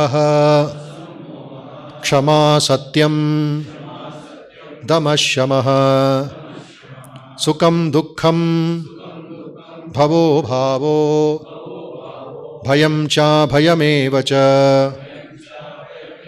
అహింసా సమతా తుష్టి తపోదానం యశో యశ భవంతి భావా భూతానాం మత్త ఏవ పృథగ్విదా ఇదైన తర్వాత శ్రీకృష్ణుడు అంటాడు ఇక్కడి నుంచి ఇక్కడ వరకు ఒక సబ్జెక్ట్ మ్యాటర్ చెప్పి ఇరవై భావాల గురించి చెప్పి ఇవన్నీ నా ద్వారానే ఉత్పత్తి అవుతుంది నా ద్వారానే అనుగ్రహం అవుతుంది అని చెప్పి మహర్షయ సప్త పూర్వే చత్వారో మనవస్థత పౌరాణికంగా ఒక విష తత్వాన్ని ఒక ఫ్యాక్ట్ని మన ముందు పెడుతున్నాడు. మహర్షయ సప్త సప్త ఋషులు అని మనం హైందవ ధర్మంలో దాని గురించి చదువుతూ ఉంటాం. ఎవరు వాళ్ళు? ప్రస్తుతం ఎవరు ఉన్నారు? భృగు భృగు మహర్షి మరీచి అత్రి పులహ అంగీరహ క్రతు పులస్త్యులు. మళ్ళీ వీళ్ళు ఒక యుగం తర్వాత మళ్ళీ మారుతూ ఉంటారు. సప్త ఋషులు ఆ ఫిక్స్డ్ నంబర్. తర్వాత మరో మరొ- మరొక బ్యాచ్ ఉంది. మరీచి అంగీరహ అత్రి పులస్త పులస్త్య పులహ క్రతు వశిష్ఠులు. వీళ్ళు కూడా సప్త ఋషుల కిందే వస్తారు. మహర్షయ సప్త. తర్వాత చత్వారహ అనే పదం ఉపయోగించాడు. చత్వారహ అంటే ఒక భావం ఒక అండర్స్టాండింగ్ పండితుల అండర్స్టాండింగ్ మన శాస్త్రాల అండర్స్టాండింగ్ ఏమిటి? నలుగురు కుమారులు అందరికీ తెలుసు. ఎవరు వాళ్ళు? సనక సనందన సనత్కుమార సనాతనులు. బ్రహ్మపుత్రులు వీళ్ళు బాలకుమారులు వీళ్ళు. బ్రహ్మదేవుడి ఒక మానసపుత్రులు వీళ్ళు. ఆ ఐదవ సంవత్సరంలో బ్రహ్మదేవుడి యొక్క శాపం వల్ల బ్రహ్మదేవుడి ఒక ఇన్స్ట్రక్షన్ వల్ల అలాగే ఉండిపోయారు. అందుకే సనత్ అంటే ఆ లెవెల్లో అలాగ ఉండిపోయారు వాళ్ళు. బట్ అంతర్లీనమైన వాళ్ళు అంతర్ముఖులైన వాళ్ళు. ఇంకొక రీసెర్చ్ జరిగింది. ఎవరి ద్వారా? తిలక్ గారి ద్వారా. బాలగంగాధర్ తిలక్ గారు. ఆయన మరాఠీలో గీతా రహస్యాన్ని రాశారు. మండాలే జైల్లో బర్మా జైల్లో కూర్చొని అక్కడ జైల్లో అంత చీకటి ప్రాంతంలో అంటే కష్టపడుతున్న కష్టపెట్టిన ప్రాంతంలో కూర్చొని భగవద్గీత మరాఠీలో ఆయన గీతారహస్యాన్ని రాశారు. ఆయన రీసెర్చ్ చేశారు తర్వాత. ఏముండొచ్చు అని మహాభారతం చేస్తే నాలుగు వ్యూహాలు కూడా ఉన్నాయి. ఈ బ్రహ్మాండాన్ని నాలుగు వ్యూహాలు రక్షిస్తున్నాయి. ఏమిటది? వాసుదేవ వ్యూహం సంకర్షణ వ్యూహం ప్రద్యుమ్న వ్యూహం అనిరుద్ధ వ్యూహం అని ఆయన చెప్తూ ఉంటారు. చత్వారహ మనం సనసనందనాది ఋషుల గురించి ఆలోచించవచ్చు ఈ వ్యూహాల గురించి కూడా ఆలోచించవచ్చు. మనవస్తత పద్నాలుగు మనువులు ఉన్నారు మన పురాణాల్లో. ఎవరు వాళ్ళు? స్వయంభూ స్వరోచిష ఉత్తమ తామస రైవత చాక్షుష వైవస్వత సావర్ణి దక్ష బ్రహ్మసావర్ణి ధర్మసావర్ణి రుద్రసావర్ణి దేవసావర్ణి ఇంద్రస్థ ఇంద్రసావర్ణులు. వీళ్ళు సమయ సమయానికి మారుతూ ఉంటారు బట్ ఆ మను మను మహర్షుల ఒక సంతానం మనం అందుకే మానవులం అన్నాం ప్రారంభమైంది స్వయంభూ మనవు నుండి. ఇప్పుడు ప్రస్తుత యుగంలో కలియుగంలో మనం వైవస్వత మనోస్థానంలో ఉన్నాం. ఇక్కడి నుంచి మనం ముందుకు వెళతాం తర్వాత యుగ యుగాల్లో జరుగుతూ చేంజ్ అవుతూ ఉంటుందన్నమాట. ఈ భావం ఏమిటి మద్భావ మానసాజాత. స్వయంభువాది చతుర్దశ మ- మనువులు నా సల్క నా సంకల్పం నుండి ఉద్భవించారు. వారు నా మానసపుత్రులు మద్గతి చిత్తు చిత్తులవడం అవడం వల్ల నా ప్రభావంతో ఒప్పుతున్నారు. వీరి నుండి ఈ జగత్తులో స్థావర జంగమాత్మకమైన సంతతి కలిగింది. మనమందరం ఆ జనరేషన్స్లో వచ్చాం. ఆ గంభీరం ఆ ఒక పాజిటివ్ యాటిట్యూడ్ అని వివేకానంద చెప్తూ ఉంటారు. డివైన్ యాటిట్యూడ్తో మా పూర్వీకుల గురించి ఆలోచిస్తూ ఉంటే మనలో ఆ శక్తి కలుగుతుంది శాంతి కలుగుతుందని ఇక్కడ అర్థం చేసుకోవాలి. వచ్చే శనివారం మిగతా విషయాల్ని చర్చించుకుందాం. ఓం శాంతి శాంతి శాంతి హరి ఓం తత్సత్. శ్రీరామకృష్ణార్పణమస్తు. లోకా సమస్తా సుఖినో భవంతు. జై రామకృష్ణ. శ్రీ రామకృష్ణ ప్రభ ఛానల్ను చూడండి మాసపత్రికను చదవండి. ఓం స్థాపకాయ చ ధర్మస్య సర్వధర్మస్వరూపిణే అవతారవరిష్టాయ రామకృష్ణాయ తే నమ. జననీం శారదాం దేవీం రామకృష్ణం జగద్గురుం.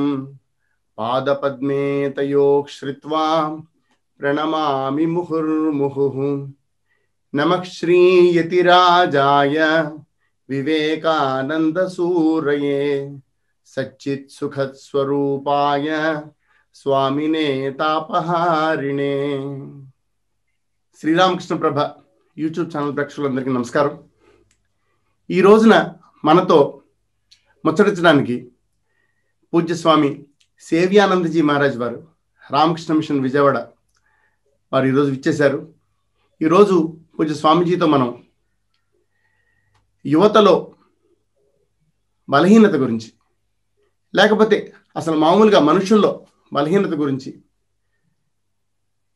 అది ఎందుకు వస్తుంది ఏమిటి దాన్ని ఎలా తట్టుకోవాలి ఎలా వదిలించుకోవాలి ఈ విషయాలన్నింటి గురించి మనం మాట్లాడదాం తెలుసుకుందాం. స్వామీజీ నమస్కారం స్వామీజీ. నమస్తే నటరాజన్ గారు. మహారాజ్ ముందుగా బలహీనత అంటే ఏంటో మాట్లాడుకుందాం మహారాజ్. చెప్పండి మహారాజ్. ఓకే. చాలా సంతోషం ఈ మంచి సెషన్ ఒకటి ఏర్పాటు చేశారు. మనిషిలో ఇంకా ముఖ్యంగా చెప్పుకోవాలంటే యువతలో ఈ బలహీనత అంటే ఏంటి అసలు? మన జీవితంలో ఎన్నో రకాల ఇబ్బందులు సమస్యలు ఇవన్నీ వస్తూ ఉంటాయి. వీటిని ఏ విధంగా ఎదుర్కోవాలో తెలియక వాటిని అవాయిడ్ చేయడానికి ప్రయత్నించడం. అదేవిధంగా సరైన మార్గంలో వెళ్ళకుండా వక్ర మార్గంలో వెళ్ళడం చెడుదారులు పట్టడం ప్రక్కదారులు పట్టడం. అదేవిధంగా ధర్మ మార్గంలో వెళ్ళకుండా అధర్మ మార్గంలో వెళ్ళడం ఇవన్నీ కూడా మనిషిలో మనం బలహీనతలుగా చెప్పుకోవచ్చు. ఇంకొక మాట కూడా అనుకోవచ్చండి. ఆ భగవద్గీతలో మనం చూస్తాం అర్జునుడు యుద్ధానికి వెళ్ళినప్పుడు నేను యుద్ధం చేయను పారిపోతానంటాడు. అప్పుడు రకరకాల కారణాలన్నీ చెప్తాడు. నేను అందుకు యుద్ధం చేయను ఎందుకు యుద్ధం చేయను అని చెప్తాడు. చెప్పినప్పుడు కృష్ణుడు అంటాడు అనమాట నీకు విషయాలు సరిగా అర్థం కావట్లేదు. నువ్వేదో సరిగా ఆలోచించకుండా నువ్వేదో ఆలోచించిందే సరైంది అనుకుంటున్నావు. అలా కాదు. నువ్వు చూపిస్తున్నది కేవలం బలహీనత మాత్రమే. నువ్వు యుద్ధం చేయాల్సిన సమయంలో యుద్ధం చేయకుండా పారిపోతానంటున్నావు. చేయవలసిన సమయంలో చేయాల్సిన పని చేయకుండా ఉండడం అనేది కుదరదు. అది మంచి పని కాదు. దానివల్ల నీకు మేలు కలగదు నీకు సుఖం కూడా రాదు. నువ్వు మామూలుగా రాజ్యాన్ని పొంది రాజభోగాలు అనుభవించాలన్నా లేకపోతే తర్వాత స్వర్గాన్ని పొందాలనుకున్నా కూడా. ఈ రెండింటికి కూడా ఇది పనికిరాదు. కాబట్టి నువ్వు విషయాలను సరిగ్గా అర్థం చేసుకో అని చెప్తారు బలహీనత మనం విషయాలను సరిగ్గా అర్థం చేసుకోకపోవడం వల్ల కూడా వస్తుంది మహారాజ్. ఎప్పుడైతే మనకి సరిగ్గా విషయాలు అర్థమవుతాయో అప్పుడు మనం బలహీనతని వదిలించుకోవచ్చు. అయితే ఇక్కడ వచ్చే ప్రశ్న ఏంటంటే విషయాన్ని సరిగ్గా అర్థం చేసుకోవడం అంటే ఏంటి? అసలు విషయం ఏమిటి? ఇది అసలు ప్రశ్న మహారాజ్ ఇప్పుడు ఇక్కడ పాయింట్ ఎలా వస్తుందంటే విషయాన్ని సరిగ్గా అర్థం చేసుకోవడం అనేది. ఇక్కడే మరొక ప్రశ్న కూడా వస్తుంది ఇటువంటిది. అసలు ఈ బలహీనతలు రావడానికి కారణం ఏంటి? అంటే ఆ విషయాన్ని సరిగ్గా అర్థం చేసుకోకపోవడమే ఈ బలహీనతలన్నిటికీ కారణం. ఏంటి ఆ విషయం? ఏంటి అర్థం చేసుకోవడం? ఇది ఒకసారి మనం చూసినట్లయితే మనలో ఉన్న నిజమైన శక్తిని మనలో ఉన్న దివ్యమైన శక్తిని మర్చిపోవడమే ఈ బలహీనతలన్నిటికీ కూడా కారణం. ఇదే అసలు విషయం. మనం జీవితంలో తెలుసుకోవలసిన అతి ముఖ్యమైన విషయం ఏంటంటే మనలో అనంతమైన శక్తి ఉంది. మనలో దివ్యమైన శక్తి ఉంది. ఆ శక్తిని మర్చిపోయినప్పుడు నెమ్మది నెమ్మదిగా ఈ బలహీనతలన్నీ ఒకటి ఒకటి ఆరంభమవుతూ ఉంటాయి. కాబట్టి ఈ శక్తిని మనం మర్చిపోకుండా జాగ్రత్త పడాలి. ఈ విషయంలో మనం కొంచెం జాగ్రత్తగా ఉన్నట్లయితే మనలో అసలు బలహీనతలు అన్నవే రావు. మనం నిరంతరం కూడా ఆ శక్తిని మర్చిపోకుండా జాగ్రత్త పడాలి. అది నటరాజు. మరి ముందు శక్తి అనేది. నాలోనే ఉంది. ఆత్మ అనేది నాలోనే ఉంది. భగవంతుడు అనేవాడు ఎవరైనా కనుక ఉంటే ఆ భగవంతుడు నాలోనే ఉన్నాడు. భగవంతుడు శక్తి మొత్తం కూడా నాలోనే ఉంది అన్న విషయం ముందు తెలుసుకోవాలండి. వివేకానంద అంటారు కదా all power is within you can do. Anything and everything అంటారు. ముందు తెలుసుకోవాలి. తెలుసుకున్న తర్వాత అది బాగా మనసులో నాటుకునేలాగా మనం దాని గురించి ఆలోచించాలి. అది మనం ఎంత బాగా ఆలోచిస్తే అది మనకి అంత బాగా మనసులోకి వస్తుంది. తర్వాత దైనందిన జీవితంలో మనకి రోజువారీ అనుభవాలు ఎదురవుతున్నప్పుడు మనకి చాలాసార్లు భయం వేస్తుంది. లేకపోతే మనం చేయలేమేమో లేకపోతే వద్దులే మానేద్దామేమో పారిపోదామేమో అనిపిస్తూ ఉంటుంది. అటువంటి సమయాల్లో మనం ఈ మన దివ్యశక్తిని మనం గుర్తు చేసుకొని మనలో ఉన్న దైవత్వాన్ని గుర్తు చేసుకొని ధైర్యం తెచ్చుకొని ఆ పని మనం చేయడానికి ప్రయత్నం చేయాలి. మనం అలాగా ఒక్కొక్క పని చేసుకుంటూ ముందుకు పోతూ ఉంటే మనకి నిజంగా బలం వస్తుంది. బలహీనత అనేది ఒక్కదానిలో ఒక్క రోజులోనో ఒక్క క్షణంలోనో వదిలించుకునేది కాదండి. అది ఏదో స్విచ్ చేస్తే లైట్ వెలిగినట్టు బలహీనత అంతా ఒక్కసారి పోదు మన దగ్గర నుంచి. అయితే మనకి ఎప్పుడైతే దానికి దానికి తగిన మందు మనకి తెలుసో భగవంతుడిని తలుచుకోవడం లేకపోతే భగవంతుడి శక్తిని మనలోనే ఉందని తెలుసుకోవడం అనేది మనం మందు అని చెప్పి మనం తెలుసుకున్నప్పుడు ఆ మందుని రోజు రోజు వాడుతూ ఉండాలి. దాన్ని అవసరమైనప్పుడల్లా వాడుతూ ఉండాలి. అప్పుడు అది మన మీద పనిచేస్తుంది. దాని ద్వారా మనకు కావాల్సిన శక్తి వస్తుంది. ఈ అలవాటు వల్ల భగవంతుడు నాలో ఉన్నాడనే విషయాన్ని నేను అలవాటుగా చేసుకోవడం వల్ల ఒక ఆలోచన కానీ నా పనుల్లో కానీ దాన్ని నేను చూపించడం వల్ల నా వ్యక్తిత్వం మారుతుంది. నాకు గొప్ప బలం కలుగుతుంది. నా మనస్సులోను నా శరీరంలోను అన్నిట్లోనూ కూడా నాకు బలం కలుగుతుంది. అంటే ఇక్కడ ఒక పాయింట్ ఏంటంటే మనం గుర్తించుకోవాల్సింది. అదే మీరు చెప్పినట్టుగానే ఎప్పుడైతే మనకి ముందు మనలో శక్తి ఉంది అన్న విషయం తెలుస్తుంది తర్వాత నెక్స్ట్ స్టెప్లో మనం ఆ శక్తిని మనం ప్రతినిత్యం ప్రతి క్షణం కూడా గుర్తించుకునే ప్రయత్నం చేయాలి. అదే మనకి ఉపాయంగా మారుతుంది అన్నమాట అంటే ఇప్పుడు బలహీనతలు ఎందుకు వస్తున్నాయంటే మనలో ఉన్న నిజమైన శక్తిని మర్చిపోవడం వలన. మరి దానికి ఉపాయం ఏంటి? ఈ బలహీనతల నుండి మనం ఏ విధంగా బయటపడగలం అంటే మనలో ఉన్న శక్తిని గుర్తుకు తెచ్చుకోవడమే ఉపాయం. మనలో ఉన్న శక్తి అనంతమైన శక్తి దివ్యమైన శక్తి ఉంది అది సాధారణమైన శక్తి కాదు అని పదే పదే మనం గుర్తించుకున్నట్లయితే అదే మనకు ఉపాయంగా మారుతుంది. అదే స్వామి వివేకానంద్ అంటారు if you think yourselves weak weak you will be if you think yourselves strong strong you will be ఇదే మనం ఒక చక్కని కథ రూపంలో చెప్తారన్నమాట స్వామి వివేకానంద. అదేంటంటే ఒక అడవి ఉంటుంది అడవిలో గొర్రెల మంద వెళ్తుంది గడ్డి మేయడానికి. అదే సమయంలో అక్కడ ఒక పెద్ద సింహం అది ఆకలితో వెళ్తుంది ఏమైనా ఆహారం దొరుకుతుందని. ఈ గొర్రెల మందను చూసి దూరం నుండి ఒకసారిగా దాని పైకి దూకడం జరుగుతుందన్నమాట. ఆ సమయంలో తన కడుపులో ఉన్న పిల్ల బయటికి రావడం ఆ తల్లి సింహం చనిపోవడం జరుగుతాయి. ఆ చిన్న పిల్లని ఆ గొర్రెల మంద తమతో పాటు తీసుకువెళ్ళి ముద్దుగా పెంచుకుంటాయి. నెమ్మది నెమ్మదిగా అది పెరుగుతుంది. అది అరిచే విధానం గొర్రెలాగే నేర్చుకుంది. అదే విధంగా గొర్రె పాలే తాగుతుంది. నెమ్మది నెమ్మదిగా గొర్రెలాగే అరుస్తుంది. ఇంకొంచెం పెద్ద అయిన తర్వాత వాటితో పాటు అది కూడా గడ్డి మేస్తుంది. అడవికి వెళ్ళడం ఆరంభించింది. అడవికి వెళ్ళి మిగిలిన గొర్రెలతో పాటు అది కూడా గడ్డి మేయడం ఆరంభించింది. ఇలా కొంతకాలం అయిన తర్వాత ఒక రోజు ఏమైంది? అదే అడవిలోని ఒక పెద్ద సింహం. అది అటువైపుగా రావడం జరిగింది. ఈ గొర్రెల మందును చూస్తూ ఆ మధ్యలో ఉన్న ఈ సింహాన్ని చూసి ఆశ్చర్యపోయింది. ఇదేంటి గొర్రెల మంద మధ్యలో సింహం ఏ విధంగా ఉంది? అది కూడా గడ్డి ఏ విధంగా మేస్తుంది? మిగిలిన వాటిలాగే గడ్డి మేయడం చూస్తుంది. ఆశ్చర్యపోయి దీనికి ఏదో విధంగా నేను అసలు విషయం చెప్పాలి అని అనుకొని వెంటనే అటువైపుగా ఒకసారిగా దూకి ఆ గొర్రె సింహాన్ని అంటే అది బయటికి లక్షణాలన్నీ కూడా గొర్రె లక్షణాలు. నిజానికి అది సింహం. ఆ గొర్రె సింహాన్ని పట్టుకొని ఒకసారిగా అడవులోకి వెళ్ళి దానికి ఎంతో చెప్పడానికి ప్రయత్నిస్తుంది. నువ్వు గొర్రెవి కాదు నాలుగే సింహానివి సింహానివి అని. ఎంత ప్రయత్నించినా సరే అది వినదు. లేదు నేను గొర్రెనే గొర్రెనే అంటుంది. అప్పుడు ఆ సింహానికి ఒక ఆలోచన వచ్చి దాన్ని అక్కడ దగ్గరలో ఉన్న ఒక చెరువు దగ్గర తీసుకువెళ్తుంది తీసుకువెళ్ళి ఆ నీటిలో ప్రతిబింబాన్ని చూడమంటుంది. ఇప్పుడు చూడు నువ్వు నేను ఒకలా ఉన్నావా లేదా? అంటే అది చెప్తుంది. అవును ఒకలాగే ఉన్నావు. నువ్వు గొర్రెలాగా ఉన్నావా? లేదంటే సింహంలాగా ఉన్నావా? లేదు నేను సింహంలాగే ఉన్నాను. అంటే ఇప్పుడు నువ్వు చెప్పు నువ్వు గొర్రెవా సింహానవా? లేదు నేను సింహాన్నే. అంటే దాని చేతే ఒప్పిస్తుంది మాట అప్పుడు నాలాగా గర్జించు అనేది గర్జించి చూపిస్తుంది. అప్పుడు నెమ్మది నెమ్మదిగా అది కూడా నేర్చుకుంటుంది. అది రియలైజ్ అవుతుంది. అవును నేను సింహాన్ని సింహంలో ఉన్నంత అటువంటి శక్తి నాలో ఉంది. ఎప్పుడైతే రియలైజ్ అవుతుందో ఆ క్షణం నుండి కూడా అది ఆ సింహంతో పాటు అడవులోకి వెళ్ళిపోయి సింహంలాగా జీవించడం నేర్చుకుంటుంది తన జీవితంలో ఇంకెప్పుడు కూడా గొర్రెలాగా జీవించదు. కాబట్టి ఇక్కడ ఏమైందంటే తన నిజమైన స్వరూపాన్ని మర్చిపోయినంత వరకు కూడా అది సింహం అయినప్పటికీ గొర్రెలాగే జీవిస్తుంది. ఎప్పుడైతే తన నిజమైన స్వరూపాన్ని ఒకసారిగా గుర్తుకు తెచ్చుకుందో అంటే వేరొక సింహం ద్వారా తనకి గుర్తు వచ్చిందో వెంటనే అది ఆ క్షణం నుండి జీవితం అంతా కూడా తన జీవితం అంతా మారిపోయింది. సింహంలాగా జీవించడం నేర్చుకుంది. అదే విధంగా స్వామి వివేకానంద ఈ లోకంలోకి ఎందుకు వచ్చారంటే మనలాంటి వాళ్ళందరిలో కూడా మన యొక్క నిజమైన శక్తిని గుర్తుకు తేవడానికి వచ్చారన్నమాట. మనందరికీ కూడా నిజ స్వరూపాన్ని గుర్తు చేయడానికి వచ్చారు. కాబట్టి మనం ఏం చేయాలంటే మన పాత్ర ఏంటి అంటే ఒక్కసారి మనం అది గుర్తుకు తెచ్చుకుంటే సరిపోదు.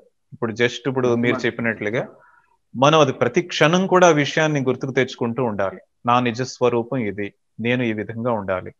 కాబట్టి ఎప్పుడైతే మనలో ఉన్న శక్తిని మనం నిరంతరం గుర్తుకు తెచ్చుకొని అదే మనను చేస్తూ ఉంటామో అప్పుడు మనం డెఫినెట్గా మనం నిజమైన శక్తిమంతులుగా ప్రవర్తిస్తాం ఈ లోకంలో. ఎటువంటి ఎవరికి ఎటువంటి హాని చేయకుండా మంచి మార్గంలో వెళ్ళి మనలో ఉన్న నిజమైన టాలెంట్స్ అన్ని కూడా మనం బయటకు తీయడానికి ప్రయత్నిస్తాం. మీరు చెప్పిన కథలో చాలా మంచి పాయింట్ ఉంది మహారాజ్. ఏమిటంటే ఆ సింహం గొర్రె సింహం అది గొర్రెలతో పాటు తిరుగుతూ ఆ గడ్డి తింటూ అది దానికి నిజంగా సంతోషంగా లేదు. అది దాని బలహీనత అయిపోయింది.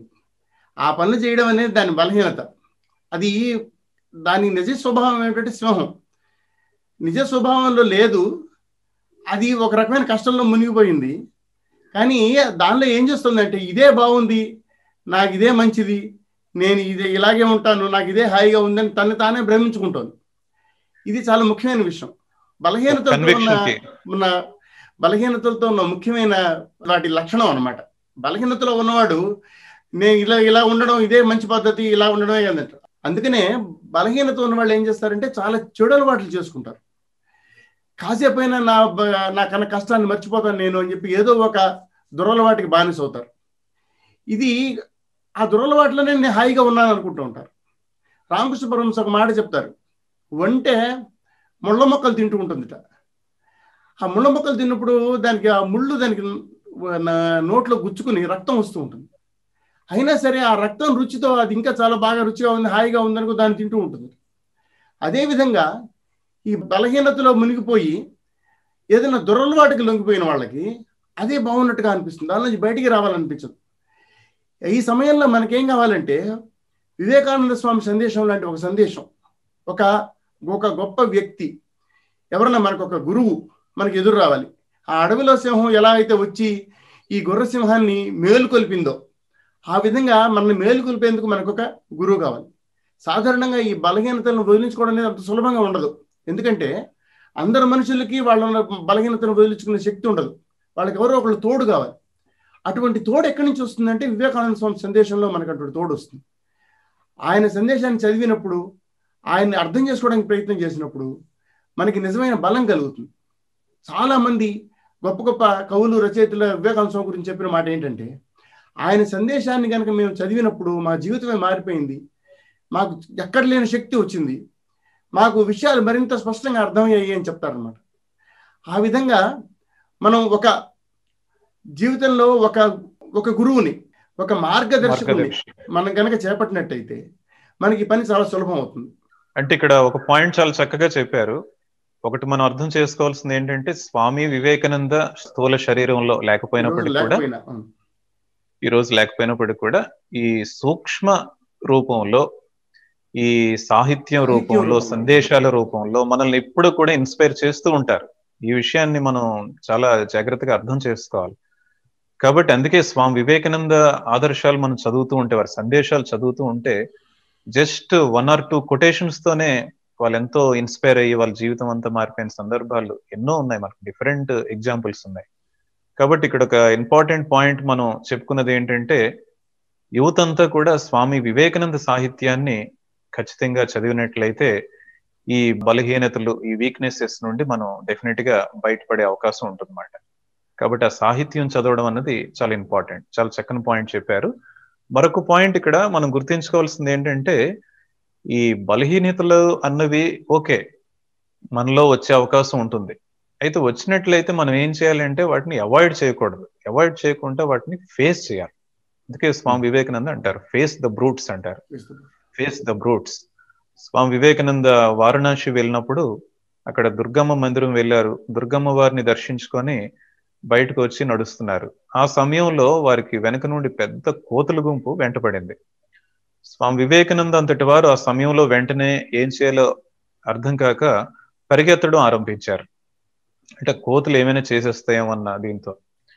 అయితే స్వామీజీ ఒకవైపు పెరిగెడుతూ ఉంటే ఆ కోతుల గుంపు ఇంకా స్పీడ్గా పెరిగెడుతున్నాయి.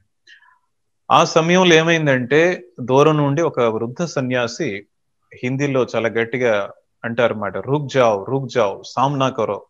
అంటే ఆ మృగాల్ని ఎదుర్కో. ఒకసారి ఆగు. ఆగి ఆ మృగాల్ని ఎదుర్కో.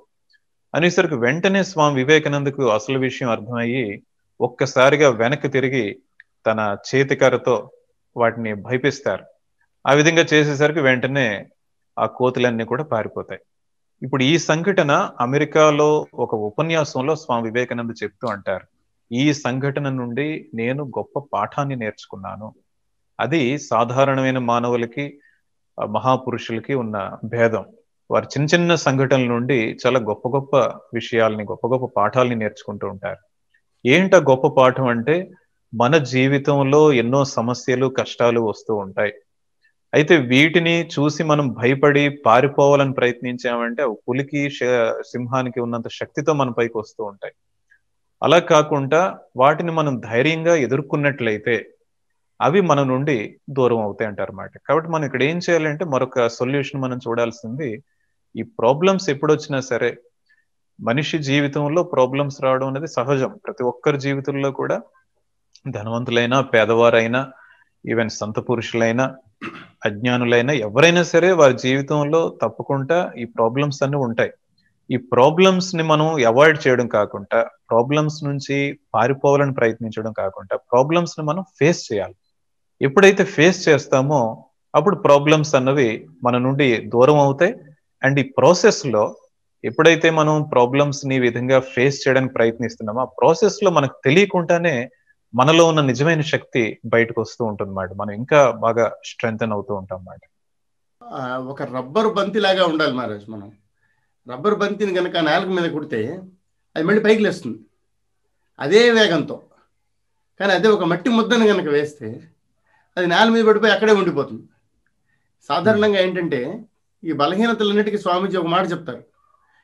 మీకు కష్టాలు ఎదురైతే లేకపోతే మీరు చేయలేని ఆ, అపజయాలు ఎదురైతే ముఖ్యంగా వాటిని చూసి. భయపడిపోవద్దు అక్కడ ఆగిపోవద్దు. మీరు వెయ్యి సార్లు ఒక విషయంలో ఓ పని చేయడంలో మీరు ఫెయిల్ అయినా సరే ఇంకొకసారి ప్రయత్నం చేయండి. అంతేకాని దాన్ని మాత్రం భయపడి ఇంక నేను చేయలేను అనొద్దు. లేకపోతే అలా కాకుండా వేరే మార్గాలు ఏమైనా ఉన్నాయేమో అని వెతకద్దు. ఏది చేయాలనుకుంటారో దానికి సరైన మార్గంలో ఏది సక్రమైన మార్గమో ఆ మార్గంలో మనం పనిచేయడానికి ప్రయత్నం చేయాలి. దాన్ని సమస్యను ఎదుర్కోవడానికి ప్రయత్నం చేయాలి. రబ్బర్ బంతిలాగా. మళ్ళీ మళ్ళీ మనం ఆ, పైకి లేవడానికి ఆ విషయాలను ఎదుర్కోవడానికి మనం సిద్ధంగా ఉండాలి. అంటే ఇక్కడ మీరు చెప్పిన మరొక ఇంపార్టెంట్ పాయింట్ ఏంటంటే సమస్యలు ఇబ్బందులు కాకుండా ఇదే విధంగా మన జీవితంలో అపజయాలు కూడా వస్తూ ఉంటాయి. అపజయాలకి భయపడడం కూడా ఒక రకమైన బలహీనత. కాబట్టి అపజయాలకు కూడా మనం భయపడకూడదు. ఎంతో అపజయ- మంది అపజయం ఎదురైనప్పుడు సాధారణంగా ఏం జరుగుతుందంటే అపజయం ఎదురైనప్పుడు ఇంకా అయిపోయింది నా పని అనుకుంటారు మహారాజ్.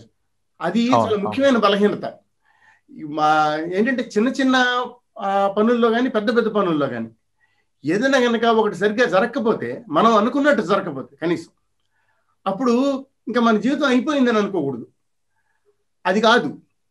ఎందుకంటే మనకి మనలో ప్ర- ప్రతి వ్యక్తి జన్మకి ఒక కారణం అనేది ఉంటుంది మహారాజ్. భగవంతుడు. మనల్ని ఊరికనే భూమి మీద పడేయడు.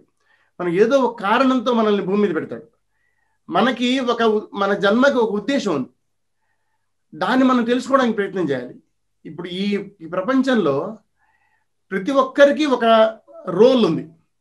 ఆ రోల్ ఏమిటో మనకు తెలియాలి. దానికోసం మనం పనిచేయాలి ప్రపంచంలో ఒక్కరికి అవసరం ప్రతి వారికి ప్రపంచం యొక్క అవసరం ఉంది. అది మనం తెలుసుకుని ప్రపంచానికి మనం ఆ విధంగా సహాయం చేయడానికి ప్రయత్నం చేయాలి. ఎప్పుడైతే మనం నాకు ఒక ఉపయోగం ఉంది నాలో ఒక శక్తి ఉంది అని చెప్పి ఎప్పుడైతే మనం తెలుసుకుంటామో అప్పుడు ఈ బలహీనతల్ని ఎదుర్కోవడానికి అదొక మార్గం మహారాజ్. ఇందాక ఎలాగైతే నాలో ఆత్మశక్తి ఉందని ఎలాగైతే అనుకుంటున్నామో అలాగే. నా జీవితానికి నా జన్మకి ఒక కారణం ఉంది. నేను ఏదైనా చేయగలను ఏదో ఒక పని చేయగలను ఏదో ఒక విషయంలో నేను ఆ, సార్థకత సాధించగలను అని చెప్పి ఎప్పుడైతే మనం అనుకుంటామో అది కూడా మనకి చాలా ఉపయోగపడుతుంది మహారాజ్. దానివల్ల కూడా మనం. అదే విధంగా ఎదురయ్యే. బలహీనతలు ఎదుర్కోగలుగుతాం మహారాజ్. చెప్పండి మహారాజ్. అదే విధంగా ఈ అపజయాల్ని వీటిని మనం ఏ విధంగా తీసుకోవాలి అంటే డిఫరెంట్ స్టెప్స్ లాగా తీసుకోవాలి.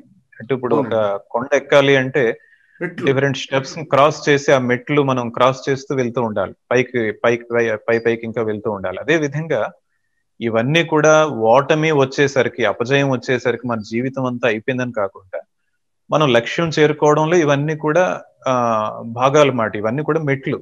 అవి తప్పకుండా ఆ- మెట్లు మనం చక్కగా ఎక్కినప్పుడే మనం లక్ష్యాన్ని చేరుకోగలం. ఈ విషయం మనం జాగ్రత్తగా గుర్తించుకుంటే మనం వేటిని వేటిని చూసి కూడా భయపడం. ఇవన్నీ కూడా ఛాలెంజెస్గా మనం తీసుకోవాలి. సమస్యలని అపజయాలని ఏవైనా సరే లైఫ్ని ఒక ఛాలెంజింగ్గా తీసుకుని మనం ముందుకు వెళ్తూ ఉంటే డెఫినెట్గా మనం ముందుకు వెళ్ళగలం. ఇక్కడే మరొక పాయింట్ కూడా మనం గమనించినట్లయితే లైఫ్లో ఎవరైతే ఒక మంచి మార్గంలో వెళ్ళాలని అనుకుంటారో ఒక మంచి లక్ష్యాన్ని చేరుకోవాలని అనుకుంటారో అటువంటి ఆ అటువంటి వారిలోనే ఎక్కువ సమస్యలు వస్తూ ఉంటాయి. సో ఒక సాధారణమైన శ్రేయాంశి బహు విజ్ఞాని. అవునవును. ఏదో ఒక సాధారణమైన జీవితం గడిపేద్దాం ఏదో గడిచిపోతుందిలే అన్న వారిలో ఎక్కువ సమస్యలు వస్తున్నట్టు మనకు కనిపించదు. అంటే అక్కడ మనం అది ఏ విధంగా తీసుకోవచ్చు అంటే ఒక పాజిటివ్గా తీసుకోవచ్చు అన్నమాట భగవంతుడు కావాలనే ఒక్కొక్క సమస్యను అపజయాన్ని మనకి ఇస్తూ ఉంటాడు. అది గాని మనం జాగ్రత్త క్రాస్ చేసి ముందుకు వెళ్ళగలిగితే మరొక ఛాలెంజ్ ఇస్తూ ఉంటాడు. ఆ విధంగా ఎలా అయితే చిన్నపిల్లలు ఉంటారు చిన్నపిల్లలకి నడవడం ఎవరు నేర్పుతారు? వాళ్ళంతటి వాళ్ళే నేర్చుకుంటారు. కొంతవరకు పేరెంట్స్ గైడ్ చేస్తున్నప్పుడు కూడా ఎన్నిసార్లు వాళ్ళు కింద పడిపోతూ ఉంటారు. మనం అది ఎగ్జాక్ట్ చూసినా సరే కొన్ని వేల సార్లు ఆ విధంగా కింద పడిపోతూ ఉంటారు. అయితే వాళ్ళు ఏమాత్రం కూడా అధైర్యపడకుండా ఏమాత్రం కూడా ఆ పట్టుదల సడలకుండా వాళ్ళు మరలా మరలా ప్రయత్నిస్తూ ఉంటారు. రోజుకి ఎన్నోసో ఎన్నో సార్లు పడిపోతూ ఉంటారు. అయినా సరే ప్రయత్నిస్తారు చివరికి నడవడం నేర్చుకుంటారు పరిగెత్తడం నేర్చుకుంటారు. అంటే ఆ ట్రైనింగ్ ఎలా అంటే తనంతటి తానే ఇచ్చుకున్నారన్నమాట. అదే విధంగా మన జీవితంలో కూడా ఎన్నోసార్లు ఈ అపజయాలు అదే విధంగా సమస్యలు ఇబ్బందులు వచ్చినప్పుడు ఏంటంటే వాటిని పాజిటివ్గా ఏ విధంగా తీసుకోవాలి అంటే నాకు ఇటువంటి సమస్యలు ఇటువంటి అపజయాలు నా జీవితంలో కలుగుతున్నాయి అంటే భగవంతుడు నా నుంచి ఇంకా ఏదో ఆశిస్తున్నాడు. ఇంకా నేను ఏదో ఆ, ఉన్నతమైన స్థితికి వెళ్ళాలని ఆశిస్తున్నాడు. అందుకే నాకు ఇటువంటి పరీక్షలు ఇస్తున్నాడు. కాబట్టి ఈ పరీక్షలో నేను నెగ్గినట్లయితే ఇంకా నేను ఉన్నతంగా ఆ, ఉన్నతమైన లక్ష్యానికి చేరుకోగలను అన్న పాజిటివ్గా మనం వెళ్తున్నట్లయితే అప్పుడు చాలా ఆనందంగా వీటన్నిటిని కూడా మనం ఎదుర్కోగలం. జీవితంలో ఇంకొక విషయం కూడా ఉంది మహారాజ్. ఏంటంటే ఒక్కొక్క సమస్యని అధిగమిస్తుంటే మన పరిస్థితి మెరుగుపడుతూ ఉంటుంది. మన మన స్థాయి పెరుగుతూ ఉంటుంది. అది భౌతికమైన విషయాల్లో కావచ్చు లేకపోతే మానసికమైన విషయాల్లో కావచ్చు. ఆధ్యాత్మికంగా కూడా పెరుగుతుంది. అలాగే మనకి భౌతికంగా ధనం కావచ్చు ఇంకోటి కావచ్చు. మనం ఒక్కొక్క సమస్యని మేము నెమ్మది నెమ్మదిగా ఎదుర్కొంటూ వెళ్తూ ఉంటే మనకు అది మన స్థాయి పెరుగుతూ ఉంటుంది. దాంతో అలా ఎప్పుడైతే మన అలా పెరిగిందో భగవంతుడు ఇంకొక కొత్త మనకి ఇంకొక కొత్త టాస్క్ అని ఇస్తాడనమాట ఒక దాన్ని సమస్యను పూరించమని. ఎప్పుడైతే మనం చేస్తామో అలా అలా ముందుకు వెళ్తూ ఉంటాం. ఇదంతా భగవంతుడు మనల్ని ఇంకా గొప్పవాళ్ళని తయారు చేయడం కోసం తయారు చేసిన ప్రపంచం. ఈ ప్రపంచం అనేది ఇంకా మనల్ని మరింత మెరుగ్గా తయారు చేయడం కోసం. వివేకానంద స్వామి చెప్తారు కదా the world is a great gymnasium where we come to make our result strong ఈ ప్రపంచం అనేది ఒక గొప్ప వ్యాయామశాల. ఇక్కడికి వచ్చి మనం మనల్ని మనం మరింత బలవంతులుగా తయారు చేసుకుంటున్నాం అని చెప్తారు. వ్యాయామశాలకు వెళ్ళామనుకోండి అక్కడ బరువులు ఉంటాయి బరువులు ఎత్తాలి. బరువులు ఎత్తాలంటే మనకి సాధారణంగా ఇష్టం ఉండదు. శరీరం చెప్తుంది "ఆ, ఏం బరువులు ఏమి ఎత్తుతావులే వద్దులే మానేసే అంటుంది. శరీరం కష్టపడడం ఇష్టం ఉండదు. కానీ కష్టపడితేనే మనకు బలం వస్తుంది. ఎవరైతే కష్టపడి వ్యాయామం చేస్తారో ఎవరైతే కష్టపడి పని చేస్తారో వాళ్ళకి బలమైన శరీరం వస్తుంది. బలమైన శరీరం వచ్చిన వాడు చాలా ఆరోగ్యంగా ఉంటాడు. ఆరోగ్యంగా ఉన్నవాడికి శరీరంలో సుఖం ఏమిటో తెలుస్తుంది. శరీరం చాలా హాయిగా ఉంటుంది వాడికి. అటువంటి వాడికి అర్థమవుతుంది. అదేవిధంగా మనస్సుకు కూడా మనం వ్యాయామం ఇచ్చినప్పుడు మనస్సుకు కూడా బలం కలిగినప్పుడు అది మనకి చాలా గొప్ప ఆనందాన్ని ఇస్తుంది. బలం గల మనస్సు గలవాడు విషయాల్ని చాలా బాగా అర్థం చేసుకోవడమే కాదు. ధైర్యంగా ఉండడం వల్ల మరింత ఆనందంగా జీవించగలుగుతాడు. మరింత ఆనందంగా తను జీవించడమే కాదు. తన చుట్టుపక్కల ఉన్న వాళ్ళందరూ కూడా మరింత ఆనందంగా జీవించగలుగుతారు. ఇక్కడ చాలా బాగా చెప్పారు. అంటే శారీరకంగా బలంగా ఉన్నప్పుడు మానసికంగా కూడా బలంగా ఉండే అవకాశం ఉంటుంది. అందుకే ఫస్ట్ ఆఫ్ ఆల్ ఏంటంటే శారీరకంగా కూడా బలంగా ఉండాలి. అదే విధంగా ధైర్యం అన్నది మనలో ఎప్పుడు కూడా ఉండాలి. ప్రతిదానికి కూడా మనం ప్రతి చిన్న విషయానికి భయపడిపోకుండా. అండ్ మరొక ఇంపార్టెంట్ పాయింట్ మీరు చెప్పింది ఏంటంటే లైఫ్లో స్ట్రగుల్ అన్నది ఉన్నప్పుడే మనం ఇంకా పై పైకి వెళ్ళే అవకాశం ఉంటుంది. ఆ స్ట్రగుల్ మనం యాక్సెప్ట్ చేయాల్సి ఉంటుంది. ఫర్ ఎగ్జాంపుల్ మనం చూసినట్లయితే మన బోర్డర్ సెక్యూరిటీ ఫోర్స్ ఉన్నారు డిఫెన్స్. సో వాళ్ళు ఏంటంటే లైఫ్లో ఎంతో స్ట్రగుల్ అవుతూ ఉంటారు. అంటే ఒక రకమైన స్ట్రగుల్ ఉంది బట్ దాన్ని ఏ విధంగా ఆనందంగా తీసుకుంటున్నారు ఛాలెంజింగ్గా తీసుకుంటున్నారు. వాళ్ళు ఏంటంటే ఎక్స్ట్రీమ్ వెదర్లో కూడా వాళ్ళు ఉండాల్సి వస్తుంది. విపరీతమైన చలి విపరీతమైన వేడి. అయినా సరే అవన్నీ కూడా లెక్క చేయకుండా ఆ స్ట్రగుల్ని వాళ్ళు యాక్సెప్ట్ చేస్తూ ఏ విధంగా జీవిస్తున్నారు అంటే వాళ్ళకి ఇంకా ఏదో ఉన్నతమైన అటువంటి శారీరక బలం కూడా వారిలో ఉంది దానివల్ల మానసిక బలం వచ్చింది. అదే విధంగా ఇంకా ఏదో అందుకోవాలి లక్ష్యాన్ని చేరుకోవాలి భారతదేశాన్ని ఏ విధంగానే సరే కాపాడాలి రక్షించాలి అటువంటి ఒక మంచి లక్ష్యం ఉండడం వలన ఉన్నతమైన లక్ష్యం ఉండడం వలన ఏంటంటే ఈ చిన్న చిన్న సమస్యలన్నీ కూడా వారికి లెక్కలోకి రావట్లేదు. అది ఏ విధంగా అంటే మన ఒక పెద్ద కొండపైకి వెళ్ళినప్పుడు అక్కడ పైనుంచి మనం కిందకి చూసినట్లయితే అక్కడ పెద్ద పెద్ద ఇల్లులు కూడా చిన్న చిన్న అగ్గిపెట్టెల్లా కనిపిస్తాయి. లేదంటే మనుషులు కూడా చిన్న చిన్న వారిలా కనిపిస్తారు. అదే విధంగా ఏంటంటే మన మైండ్ ఎప్పుడైతే హయ్యర్ ప్లేన్లోకి వెళ్తూ ఉంటుందో ఈ పెద్ద పెద్ద సమస్యలు కూడా చిన్న చిన్న సమస్యలుగా మారిపోతూ ఉంటాయి. వాటిని గురించి మనం పెద్దగా పట్టించుకోం. కాబట్టి మన మైండ్కి ఎక్సర్సైజ్ అన్నారు మీరు. ఇది ఒక మంచి పాయింట్. ఏంటంటే బాడీకి ఏ విధంగా అయితే మనం మంచి ఫుడ్ తీసుకొని ఎక్సర్సైజ్ చేస్తే బాడీ బాగా స్ట్రెంగ్తన్ అవుతుందో మైండ్కి కూడా మనం ఎప్పటికప్పుడు మంచి ఫుడ్ ఇచ్చి మైండ్కి మంచి ఎక్సర్సైజ్ ఇవ్వగలిగితే మైండ్ కూడా స్ట్రెంగ్తన్ అవుతుంది. అండ్ మైండ్కి మంచి ఫుడ్ ఏంటి అంటే మంచి మంచి థాట్స్ ఇవ్వడం గుడ్ థాట్స్ ఇవ్వడం పాజిటివ్ థాట్స్ ఇవ్వడం. ఇదే మనం బిగినింగ్లో చెప్పుకున్నాం. స్వామి వివేకానంద లిటరేచర్ నుండి మంచి పుస్తకాలు ఇవన్నీ కూడా మనకి వస్తాయి. అదే విధంగా మైండ్కి బెస్ట్ ఎక్సర్సైజ్ ఏంటంటే మైండ్ ఎప్పుడు కూడా లోయర్ స్టేజ్కి రావడానికి ట్రై చేస్తూ ఉంటుంది. ఆ అటువంటి మైండ్ మనం ఏం చేయాలంటే ఎప్పుడు కూడా హయ్యర్ ప్లేన్లో ఉంచుతూ ఉండాలి. ఆ హయ్యర్ ప్లేన్లో ఉంచడానికి బెస్ట్ టెక్నిక్ ఏంటంటే మన జీవితంలో ఒక ఉన్నతమైన లక్ష్యాన్ని ఏర్పరచుకోవాలి. ఒక doctor A P J Abdul Kalam Swami Vivekananda అటువంటి వారి జీవితంలో చూసినట్లయితే అటువంటి ఉన్నతమైన లక్ష్యం ఉండడం వలన వారు ఏంటంటే మిగిలినవి ఎన్నో సమస్యలు వచ్చాయి. ఇప్పుడు వారి జీవితంలో సమస్యలు లేవని కాదు. ఒక డాక్టర్ కలాం జీవితంలో చూసినా స్వామి వివేకానంద జీవితంలో చూసినా స్వామి వివేకానంద స్టూడెంట్గా ఉన్నప్పుడు కాలేజ్ స్టూడెంట్గా ఉన్నప్పుడు ఆ మూడు పూట్ల తిండి లేక బాధపడాల్సిన రోజులు ఎన్నో రోజులు వారి జీవితంలో మనం చూడవచ్చు కాబట్టి ఇవన్నీ కూడా వారికి ఈ సమస్యలన్నీ కూడా చిన్నవైపోయాయి. ఎందుకు చిన్నవైపోయాయి అంటే వారి లక్ష్యం ఎంతో గొప్పదవడం వలన. కాబట్టి మనం ఏం చేయాలి అంటే మానసికంగా మనకి మన మైండ్కి బెస్ట్ ఎక్సర్సైజ్ ఏంటంటే మన మైండ్ ఎప్పుడు కూడా హైయర్ ప్లేన్లో ఉంచే ప్రయత్నం చేయాలి. మైండ్ హయ్యర్ ప్లేన్లో ఉంచాలి అంటే దానికి సరైన మార్గం ఏంటంటే మనం ఒక ఉన్నతమైన లక్ష్యాన్ని ఏర్పాటు చేసుకోవాలన్నమాట. ఎప్పుడైతే ఉన్నతమైన లక్ష్యాన్ని ఏర్పాటు చేసుకుంటామో మన దృష్టి అంతా కూడా అటువైపే ఉంటుంది. ఈ చిన్న చిన్న ప్రాబ్లమ్స్ ఇవన్నీ కూడా చిన్న చిన్నవి అయిపోతాయి. చాలా ఈజీగా ఫేస్ చేయగలం. అది. మనిషి సాధారణంగా తన గురించి ఆలోచిస్తూ ఉంటాడు. నేను ఎలా ఉన్నాను? లేకపోతే నా వస్తువులు ఎలా ఉన్నాయి? నా వాళ్ళు ఎలా ఉన్నారు? నేను బాగున్నానా లేదా?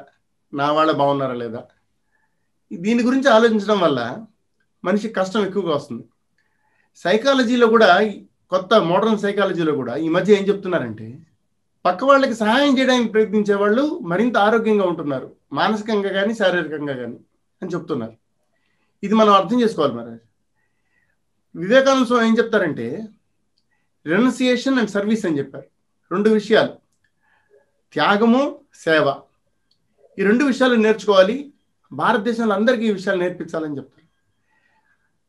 గురజాడ అప్పారావు గారు ఒక మాట అంటారు సొంత లాభం కొంత మానుకు పొరుగు వారికి తోడుపడబోయాను మన నాకు నా అన్ని నాకే కావాలి నాకే కావాలి అనుకునే దాన్ని కొంచెం మానుకుని నాకు కలిగే లాభాన్ని కొంచెం తగ్గించుకొని దానిలో కొంత భాగాన్ని నేను పక్క వాళ్ళకి సహాయం చేయడానికి కనుక ఉపయోగిస్తే పక్క వాళ్ళకి సేవ చేయడానికి కనుక ఉపయోగిస్తే దానివల్ల నాకు చాలా మేలు కలుగుతుంది. నాకు మానసికంగాను శారీరకంగా చాలా గొప్ప బలం కలుగుతుంది.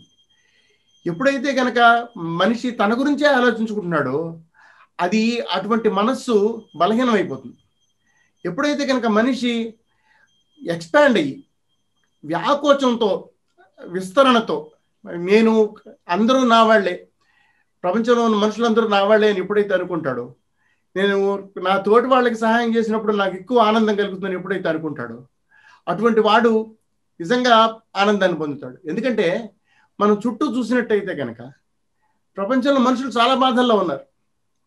అయితే నేను ఎప్పుడు నా బాధల గురించి ఆలోచించుకునే బదులు నా తోటి వాళ్ళ బాధలను కొంచెం తగ్గించడానికి కనుక నేను ప్రయత్నం చేస్తే నాకు చేతనైనంతలో నాకు కుదిరినంతలో నేను పక్కవాడికి అరే వాడు వాడు బాధలో ఉన్నాడే వాడికి ఎలా నేను సహాయం చేయగలను? ఎప్పుడైతే ఆలోచిస్తానో వాడికి నేను ఎప్పుడైతే కొంచెమైనా సహాయం చేయడానికి ప్రయత్నం చేస్తానో అప్పుడు నేను నా బాధలను నేను మర్చిపోతాను.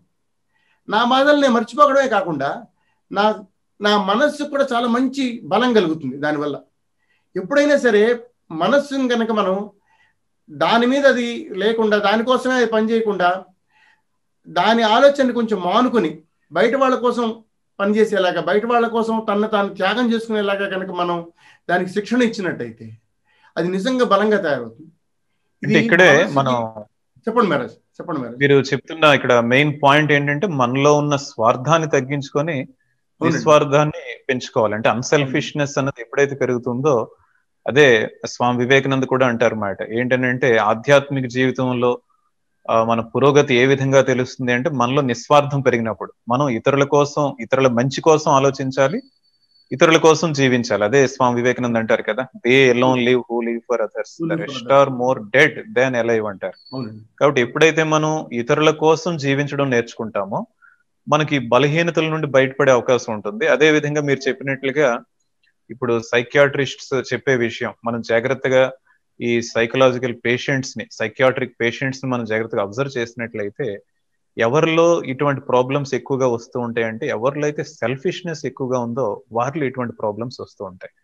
మనం ఎప్పుడైతే ఇతరుల కోసం సేవ చేయడం ఆరంభిస్తామో ఇతరుల మంచి కోసమే ఆలోచిస్తూ ఉంటాం. మనకు తెలియకుండానే మనలో ఒక రకమైన శక్తి మనం ఎప్పుడు కూడా ఆ శక్తిని భావిస్తూ ఉంటాం అన్నమాట ఆ శక్తి మనకు తెలియకుండానే వస్తూ ఉంటుంది. కాబట్టి ఇక్కడ ఒక ఇంపార్టెంట్ పాయింట్ మీరు చెప్పింది ఏంటంటే మనలో ఉన్న అంటే మనం ఎక్కడి నుంచో బయట నుంచి తెచ్చుకోని అవసరం లేదు. అవునండి. మనలో ఉన్న అన్సెల్ఫిష్నెస్ని మనం బయటకు తీయాలి. బయట నుంచి మనం తెచ్చుకోవడం కాదు. ఇవన్నీ కూడా ఇక్కడ బ్యూటీ ఏంటంటే ఇప్పటి వరకు మనం చెప్పుకునే పాయింట్స్ ఒకసారి చూసినట్లయితే శక్తిని గురించి మనం చెప్పుకున్నాం. ఈ శక్తిని మనం ఎక్కడి నుంచో బయట నుంచి తెచ్చుకోవాల్సిన అవసరం లేదు. మనలోనే మన అంతర్గతంగా అనంతమైన శక్తి ఉంది. ఆ శక్తిని మనం బయటకు తెచ్చుకోవాలి. అంటే మనం వీక్ అని అనుకోకుండా మనలో మనలో ఉన్న స్ట్రెంగ్త్ని మనం గుర్తు తెచ్చుకోవాలన్నమాట అదే స్వామి వివేకానంద అంటారు డీ హిప్నటైజ్ యువర్ సెల్ఫ్ అని.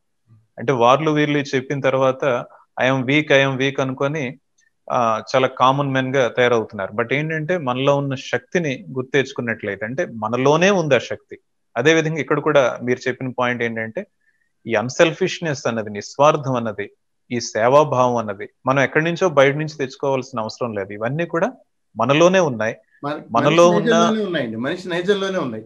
అవును మరి. మన నైజంలోనే ఉన్నాయి. మనలో ఉన్న శక్తులు మనం గుర్తు తెచ్చుకొని వాటిని మనం మేనిఫెస్ట్ చేయాలి. అదే స్వామి వివేకానంద అంటారు. వాటిని మేనిఫెస్ట్ చేసినట్లయితే అప్పుడు మనం నిజమైన మానవులుగా జీవించే అవకాశం ఉంది. లేదంటే నెమ్మది నెమ్మదిగా మనం డీవియేట్ అయిపోతూ పశుత్వం వైపు వెళ్ళిపోయే అవకాశం ఉంటుంది. కాబట్టి ఈ శక్తుల్ని మనలో ఉన్న నిజమైన శక్తిని గుర్తుపెట్టుకొని మనం జీవితంలో ముందుకు వెళ్ళాలనేది మన ఉద్దేశం. ఈ చర్చలో మనకి వచ్చిన మంచి పాయింట్స్ ఇవి. మరాజ్ ఈ రోజున మనం బలహీనత గురించి మాట్లాడుకున్నాం మరాజ్ బలహీనత అనేది ఎందుకు కలుగుతుంది? మన స్వభావం ఏమిటో తెలియకపోవడం వల్ల మనకు బలహీనత కలుగుతుంది. ఆ బలహీనతని ఎదుర్కోవాలంటే బలహీనత గురించి ఆలోచించడం కాదు బలాన్ని గురించి ఆలోచించాలి. బలాన్ని గురించి ఎందుకు ఆలోచించాలంటే ఆ బలం అనేది దానికి కారణం. ఆ బలానికి కావలసిన మూలం అది మనలోనే ఉంది. ఆత్మ రూపంలో లేకపోతే దైవం రూపంలో మనిషిలోనే ఉంది. దాన్ని మనిషి తెలుసుకోవాలి. దీనికోసమని మీరు చాలా చక్కటి కథ కూడా చెప్పారు. ఆ సింహం గొర్రెలతో కలిసి తాను గొర్రెలను అనుకున్నట్టుగా చివరికి అడవిలో నుంచి వచ్చిన ఒక సింహాన్ని కలిసి దాని ద్వారా తన నిజ స్వభావాన్ని తెలుసుకుని అది అడవిలోకి వెళ్ళిపోయినట్టుగా మీరు చెప్పిన కథ దాన్ని గుర్తు చేసుకోవాలి. తర్వాత ఎప్పుడైతే కనుక మనం బలంతో పనిచేస్తామో అప్పుడు మనం మనం అనుకున్న పనులన్నీ బాగా జరుగుతాయి. ఒకటి. తర్వాత మనం ఏదైనా చిన్న కష్టం ఎదురు రాగానే చిన్న సమస్య ఎదురు రాగానే మనం దాన్ని చూసి పారిపోవాలని ప్రయత్నం చేస్తాం. ఇది బలహీనతకు ఉండేది. ఈ బలహీనత ఉన్నవాళ్ళు ఏంటంటే దానిలోనే దానిలోనే ఉండే ఆ బలహీనతలోనే హాయిగా ఉన్నామని అనుకుంటారు. అయితే మనం దాని గురించి తెలుసుకోవాలి. లేదు నేను హాయిగా లేను అన్నది తెలుసుకోవాలి. దాన్ని తెలుసుకోవడానికి వివేకానంద స్వామి సందేశం లాంటి సందేశం కనుక వస్తే వివేకానంద స్వామి లాంటి మార్గదర్శకుడు కనుక మనకి మార్గం చూపిస్తే మనం ఆ బలహీనతల నుంచి బయటపడగలుగుతాం. స్వామిజీ చెప్పినది ఏంటంటే ఆ బలం అనేది మీలోనే ఉంది మీరు దాన్ని ఎక్కడో చూసుకోవాల్సిన పని లేదు అని చెప్పారు ఒకటి. తర్వాత ఈ బలాన్ని తీయడ ఈ బలాన్ని వ్యక్తీకరించడానికి బలాన్ని బయటికి తీయడానికి మనం మార్గాల గురించి మాట్లాడుకున్నాం. దానిలో ఏంటంటే మనిషి తన గురించి తాను మర్చిపోయి పక్క వాళ్ళకి సేవ చేయడానికి ప్రయత్నం చేస్తే కనుక కొంత నిస్వార్థత్వాన్ని కనుక చూపించడానికి ప్రయత్నం చేస్తే దానివల్ల అతనికి చాలా గొప్ప మనశ్శాంతి కలుగుతుంది బలం కలుగుతుంది ఆనందం కలుగుతుంది. అతను చేసే పనుల్లోనూ అతను చేసే ఏ విషయంలో అయినా సరే అతని జీవితంలో కూడా అతనికి చాలా చక్కటి శాంతి మంచి పరిపూర్ణత కలుగుతాయి. ఈ విషయాలన్నీ కూడా మనం అదే. విధంగా ఉన్నతమైన లక్ష్యాన్ని ఏర్పాటు చేసుకోవడం. జీవితంలో ఒక ఉన్నతమైన లక్ష్యం. అవునండి. జీవితంలో ఒక ఉన్నతమైన లక్ష్యాన్ని ఏర్పరచుకున్నప్పుడు మనకి చీకట్లో టార్చ్ లైట్ వేసినట్టు అటు మనకి దోవ కనిపిస్తూ ఉంటుంది. ఆ దోవలో మనం ముందుకు వెళ్ళగలుగుతాం. ఆ విధంగా మనకున్న బలహీనతలను వదిలించుకొని బలాన్ని పొందగలుగుతాం. ఈ రోజున మనం ఈ విషయాన్ని గురించి చర్చించాం మహారాజ్. మళ్ళీ ఇంకో విషయంతో మళ్ళీ కలుసుకుందాం. అంతవరకు సెలవు మహారాజ్. శ్రీరామకృష్ణ ప్రభ యూట్యూబ్ ఛానల్ ప్రేక్షకులందరికీ నమస్కారం. నమస్కారం.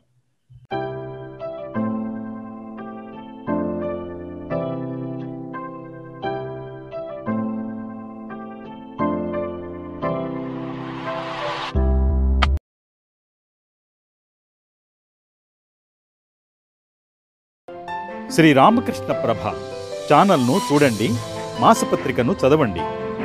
Pleasure is not the goal of our life. Pleasure is not the goal of our human beings.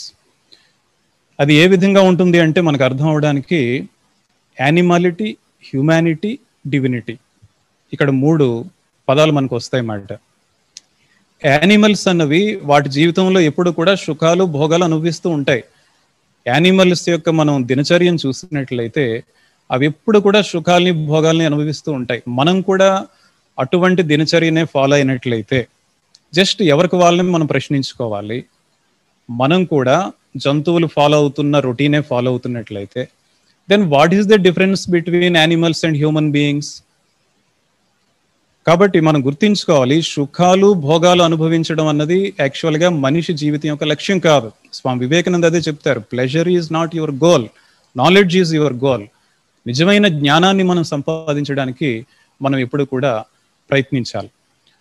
మరి ఇక్కడ మనకి ఒక పాయింట్ వస్తుంది. ఏంటంటే ఇప్పుడు ఈ కోరికల వల్లనే సమస్యలు వస్తున్నాయి అంటున్నారండి. అయితే ఈ కోరికలు అన్నవి లేకుండా మనిషి ఏ విధంగా జీవించగలడు? ఏదో కోరిక వస్తుంటుంది. దాన్ని తీర్చుకోవాలనే కదా. టైం పాస్ కావాలని కొన్ని విషయాలు చేస్తూ ఉంటాడు. ఇప్పుడు ఇవన్నీ వద్దంటే ఇంక మనిషి జీవితంలో ఏముంటుందండి? ఎస్ ఇవన్నీ లేకుండా కూడా మనం హ్యాపీగా ఉండొచ్చు. That is our real life say for example చూద్దాం. Doctor A P J Abdul Kalam doctor A P J Abdul Kalam జీవితంలో మనం జాగ్రత్తగా చూసినట్లయితే వారి జీవితంలో ఎటువంటి సుఖాల్ని భోగాల్ని అనుభవించలేదు అయినప్పటికీ కూడా ఎప్పుడు ఆనందంగా ఉండేవారా లేదా? ఇప్పుడు కూడా జాయ్ఫుల్గా ఉండేవారు ఆయన. ఎంతో ఆనందంగా ఉండేవారు. అసలు సుఖాల్ని భోగాల్ని అనుభవించాలి అన్న ఆలోచన కూడా ఆలోచన చేయడానికి కూడా ఆయనకి సమయం ఉండేది కాదు. అంటే ఇక్కడ జరుగుతున్నది ఏంటంటే ఏదో సమ్ ఒక టెక్నిక్ ఉందన్నమాట ఈ విధంగా మనం చేయడానికి. మనం జస్ట్ గ్రాస్ లెవెల్లో ఆలోచించినట్లయితే మనకి ఏమనిపిస్తుంది అంటే ఇవన్నీ లేకుండా మనం ఉండలేం. ఇవన్నీ ఉన్నప్పుడే కదా మనిషి జీవితం అంటే. అయితే మనం జాగ్రత్తగా ఆలోచించినట్లయితే ఇటువంటి వాళ్ళు ఎంతో మంది ఉన్నారు. వాళ్ళంతా కూడా ఏ విధంగా మరి ఆనందంగా జీవించగలుగుతున్నారు? ఎటువంటి సుఖాలకి భోగాలకి అట్రాక్ట్ అవ్వకుండా ఏ విధంగా వాళ్ళ జీవితంలో హ్యాపీనెస్ ఉంది సాటిస్ఫాక్షన్ ఉంది ట్రెమెండస్ పీస్ ఉంది ఏ విధంగా వస్తుంది ఇదంతా కూడా? ఇది మనం జాగ్రత్తగా అర్థం చేసుకోవడానికి ట్రై చేద్దాం. ఒకవైపు మనకి మోడర్న్ మెడికల్ సైన్స్ ఏమని చెప్తుందంటే ఈ డిజైర్స్ అన్నవి మనం ఫోర్స్ఫుల్గా సప్రెస్ చేసినట్లయితే ఈ డిప్రెషన్ అని యాంగ్జైటీ టెన్షన్ ఇవన్నీ వస్తాయి. కాబట్టి మనం ఎప్పుడు కూడా ఈ డిజైర్స్ని ఫోర్స్ఫుల్గా సప్రెస్ చేయకూడదు. ఇది మన సైకియాట్రిస్ట్ చెప్తారు మెడికల్ సైన్స్ చెప్తుంది. మరి ఇక్కడ మనం చెప్పుకుంటున్న విషయం ఏంటంటే స్పిరిచువల్ లైఫ్లో ఏమని చెప్తున్నారు అంటే ఈ డిజైర్స్ని మనం కంట్రోల్ చేసుకున్నప్పుడే మనం లైఫ్లో ప్రోగ్రెస్ అవ్వగలం. హ్యాపీ లైఫ్ పీస్ఫుల్ లైఫ్ మనం లీడ్ చేయగలం. మరి రెండిటికి కూడా సమన్వయం చేస్తూ హార్మోనియస్గా ఏమైనా సొల్యూషన్ ఉందా? రెండిటికి కూడా మనం హార్మోనియస్గా ఉండాలి ఒక solution yes there is a solution అది రామకృష్ణ పరమహంస వారు చెప్తారు. ఏంటి ఆ సొల్యూషన్ అంటే చాలా చిన్న మాటలతో చెప్తారు అన్నమాట. Change the direction change the direction change the direction of your mind మన మైండ్ ఏంటంటే ఎప్పుడు సుఖాలని భోగాల్ని అనుభవించడానికి ప్రయత్నిస్తూ ఉంటుంది కదా. ఆ మైండ్ మనం ఏం చేయాలి అంటే ఆ మైండ్ యొక్క డైరెక్షన్ మనం చేంజ్ చేయాలి. ఏ విధంగా డైరెక్షన్ చేంజ్ చేస్తామండి? ఇది మాకు కొంచెం అర్థమయ్యేటట్టు చెప్తే బాగుంటుంది కదా. Yes very easy thing suppose చిన్న పిల్లల్ని తీసుకుందాం. చిన్న బాబు లేదా పాప. వారిని వాళ్ళ అమ్మగారు బయటికి ఎక్కడికైనా తీసుకుని వెళ్తున్నారు. అమ్మగారు నాన్నగారు అని బయటికి తీసుకువెళ్ళినప్పుడు ఏమవుతుంది? ఆ చిన్న పిల్లలు బయట ఏం చూస్తే అదే కావాలంటారు. నాకు ఇది కావాలి అది కావాలి ఆ ఫుడ్ ఐటమ్స్ కావచ్చు మరొకటి కావచ్చు మరొకటి కావచ్చు. వాళ్ళు పొరపాటున ఏ ఏరోప్లేన్ చూస్తే అది కూడా కావాలంటారు. ఇప్పుడు వాళ్ళకి కావాలన్నవన్నీ వాళ్ళు తీరుస్తూ వెళ్ళరు కదా. అవన్నీ కూడా పేరెంట్స్ వాళ్ళకి ఇస్తూ వెళ్ళరు కదా. అప్పుడు వాళ్ళ అమ్మగారు చేసే పని ఏంటంటే తన యొక్క మైండ్ డైరెక్షన్ మారుస్తూ ఉంటుంది అన్నమాట ఏ విధంగా చేస్తుంది? లేదు ఇంట్లో ఉన్న గ్రాండ్ పేరెంట్స్ని గుర్తు చేస్తూ ఉంటారు. అమ్మమ్మ ఇలా చెప్పారు కదా లేదంటే తాత ఇలా చెప్పారు కదా లేదంటే వాళ్ళకి ఏదో మంచి స్టోరీ చెప్తూ ఉంటారు. వాళ్ళ ఇంట్లో జరిగిన మంచి ఇన్సిడెంట్ ఏదో చెప్తూ ఉంటారు. ఈ విధంగా చెప్తూ నెమ్మది నెమ్మదిగా వాళ్ళు మర్చిపోయేటట్టుగా చూస్తారన్నమాట. కాబట్టి ఇక్కడ మనం గుర్తించుకోవాల్సింది ఏంటంటే ఎప్పుడైతే మనం డిజైర్స్ని ఫోర్స్ఫుల్గా సప్రెస్ చేయనవసరం లేదు. ఇక్కడ మనం కూడా ఏం చేయాలి అంటే ఆ డిజైర్స్ అన్నవి మనల్ని కంట్రోల్ చేయకుండా డిజైర్స్ అన్నవి మన లైఫ్ని స్పాయిల్ చేయకుండా మనం చేయాల్సిన ఒక ముఖ్యమైన విషయం ఏంటంటే మనం అంతా కూడా మన మైండ్ డైరెక్షన్ చేంజ్ చేయాలి. ఏ విధంగా మైండ్ డైరెక్షన్ చేంజ్ చేస్తామండి? ఏ విధంగా అంటే ఒక ఉన్నతమైన ఆశయాన్ని మనం పెట్టుకోవాలి. ఒక ఉన్నతమైన లక్ష్యాన్ని మనం పెట్టుకోవాలి. అప్పుడు ఆ లక్ష్యాన్ని చేరుకోవడానికి ఆశయాన్ని చేరుకోవడానికి మనం ఎంత బిజీ అయిపోతామంటే మన మైండ్ ఎంతగా దాంట్లో ఎంగేజ్ అయిపోతుంది అంటే ఎంతగా దాంట్లో ఇన్వాల్వ్ అయిపోతుంది అంటే మనకు అసలు సుఖాలు భోగాల గురించి ఆలోచించడానికి కూడా సమయం ఉండదు. మీరు ట్రై చేసి చూడొచ్చు. సపోజ్ ఒక స్టూడెంట్ ఉన్నారు. ఒక స్టూడెంట్కి ఏదో ఎగ్జామ్స్ వస్తున్నాయి లేదంటే ఎంసెట్ ప్రిపేర్ అవ్వాలి మరొక ఎంట్రన్స్ టెస్ట్కి ప్రిపేర్ అవ్వాలి. వాళ్ళు నిజంగా సిన్సియర్ స్టూడెంట్ అయినట్లయితే వాళ్ళు మిగిలిన విషయాలు ఏవి కూడా పెద్దగా పట్టించుకోరు. వాళ్ళ మైండ్ అంతా కూడా పూర్తిగా ఏదో విధంగా రిజల్ట్ సంపాదించాలి ఏదో విధంగా నేను మంచి మార్క్స్ తీసుకురావాలి. మైండ్ అంతా కూడా అటువైపే ఆక్యుపై చేసి ఉంటుంది కదా. ఆ విధంగా మనం మైండ్కి ఎటువంటి ట్రైనింగ్ ఇవ్వాలి అంటే ఆ లక్ష్యాన్ని చేరుకోవడానికే మన మైండ్ అంతా కూడా బిజీగా ఉండాలన్నమాట. ఇప్పుడే మనం చెప్పుకున్నాం కదా డాక్టర్ కలాం జీవితంలో ఎగ్జాక్ట్గా జరిగింది అదే. ఆయనకి ఏంటంటే ఒక ఉన్నతమైన ఆదర్శం ఉండేది ఉన్నతమైన లక్ష్యం ఉండేది. ఈ విధంగా ఉండడం వల్ల ఏంటంటే వారికి వేరే సుఖాల గురించి భోగాల గురించి ఆలోచించడానికి కూడా టైం ఉండేది కాదు. ఆయనకంటూ ఆయనకి ఎప్పుడు ఓన్ కార్ లేదు. ఆయనకేంటూ ఓన్ టీవీ ఎప్పుడు లేదు ఆయన ఎప్పుడు టీవీ కొనుక్కోలేదు. ఆయన మరణించే సమయానికి శరీరం త్యాగం చేసే సమయానికి వారి దగ్గర ఏంటేంటి ఉండేవంటే కొన్ని పుస్తకాలు ఒక ల్యాప్టాప్ ఒక వీణ సో మంచి మ్యూజిక్ వినడానికి ఒక సీడీ ప్లేయర్ అతనికి మిగిలిన ఆస్తి అన్నమాట మాట. ఆయనకి వీలు రాయాల్సిన అవసరం కూడా లేదు అక్కడ. వీల్నామా కూడా రాయలేదు. ఆయనకి ఇంకేం ప్రాపర్టీ లేదు. ఏ స్థిరాస్తులు కానీ మరొకటి కానీ ఏం ప్రాపర్టీ లేదు. ఆయన దగ్గర ఉన్నవన్నీ కూడా ముందే దానం చేస్తారు కాబట్టి ఎప్పుడైతే మన లైఫ్లో ఎక్కువ మంది అనుకునేది ఏంటంటే మనం లైఫ్ హ్యాపీగా ఉండాలంటే ఎక్కువ డబ్బులు సంపాదించాలి ఎక్కువ పేరు ప్రఖ్యాతులు సంపాదించాలి. It is not like that నిజమైన హ్యాపీనెస్ అంతా కూడా మనలోనే ఉంది. మనలో ఉన్న హ్యాపీనెస్ని ఏదో విధంగా మనం బయటకు తీయడానికి ప్రయత్నించాలి. ఈ హ్యాపీనెస్ ఎప్పుడైతే మనలో ఉన్న హ్యాపీనెస్ బయటకు వస్తూ ఉంటుందో అప్పుడు నిజంగా మనం రియల్ హ్యాపీనెస్ రియల్ పీస్ అన్నది మనలో వస్తుంది అన్నమాట కాబట్టి ఈ విషయాన్ని మనం జాగ్రత్తగా అర్థం చేసుకోవాలి. అందుకే మనం జాగ్రత్తగా గమనించినట్లయితే ఒక విషయాన్ని అర్థం చేసుకోవచ్చు. ఇప్పుడు ఈ సమస్యలు అన్నవి ఈ మానసిక సమస్యలని సైకియాట్రిక్ ప్రాబ్లమ్స్ అని ఇవన్నీ కూడా భారతదేశంలో ఇది వరకు మనకి ఇంత ఎక్కువగా వినిపించేది కాదు. ప్రపంచంలో కూడా ఇంత ఎక్కువగా వినిపించేది కాదు. భారతదేశంలో మనం ఇటువంటి ప్రాబ్లమ్స్ ఉన్నాయని ఈవెన్ సైకియాట్రిస్ట్స్ అని ఉంటారని కూడా చాలా మంది తెలిసేది కాదు ఇది వరకు రోజుల్లో. అండ్ నవ్ డేస్ ఏంటంటే ఇవన్నీ చాలా కామన్ అయిపోయాయి. ఎందుకు ఈ విధంగా కామన్ అయిపోయి అంటే లగ్జరియస్ లైఫ్ మాట. ఇంకా ఏదో కావాలి ఏదో కావాలి ఏదో పొందాలి ఏదో పొందాలనే తపన. బట్ నిజానికి మనం ఈ ఒక్క విషయం పొరపాటు పడడం వలన ఆ ఆనందం మనలోనే ఉంది ఆనందాన్ని బయటకు తీద్దాం అన్న విషయాన్ని మర్చిపోవడం వలన ఈ సమస్యలన్నీ కూడా మనకు వస్తున్నాయి. కాబట్టి ఇక్కడ మనం జాగ్రత్తగా అర్థం చేసుకోవాలి. ఈ కోరికలను మనం జాగ్రత్తగా హ్యాండిల్ చేయాలి. సుఖాల్ని భోగాల్ని అనుభవించడం మన లక్ష్యం కాదు. నిజమైన ఆనందం మనలోనే ఉంది. ఆనందాన్ని మనం బయటికి తీయాలి. ఈ విషయం జాగ్రత్తగా అర్థం చేసుకోవాలి. కాబట్టి కోరికల్ని జాగ్రత్తగా హ్యాండిల్ చేయాలి. నెక్స్ట్ పాయింట్ ఏమని చెప్పుకున్నాం? కోరికలు మనం ఫోర్స్ఫుల్గా సప్రెస్ చేయని అవసరం లేదు.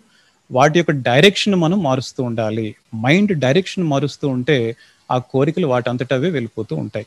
అది ఏ విధంగా అంటే మనం సపోజ్ నార్త్ వైపు వెళ్తున్నాం అనుకోండి. నార్త్ వైపు వెళ్తూ ఉంటే సౌత్ దాని అంతటదే దూరం అయిపోతుంది కదా. మనకి ఇక్కడ రెండు చేయాల్సిన అవసరం లేదు. నార్త్ వైపు వెళ్తూ ఉంటే సౌత్ దాని అంతటదే దూరం అయిపోతూ ఉంటుంది. ఎగ్జాక్ట్గా అదే విధంగా మనం కూడా చేయాల్సింది ఏంటంటే ఎప్పుడైతే ఒక ఉన్నత లక్ష్యాన్ని చేరుకోవాలి అన్న ఉద్దేశంతో మనం ముందుకు వెళ్ళే ప్రయత్నం చేస్తామో ఈ అనవసరమైన విషయాలన్నీ కూడా వాటంతట అవే పోతూ ఉంటాయి అన్నమాట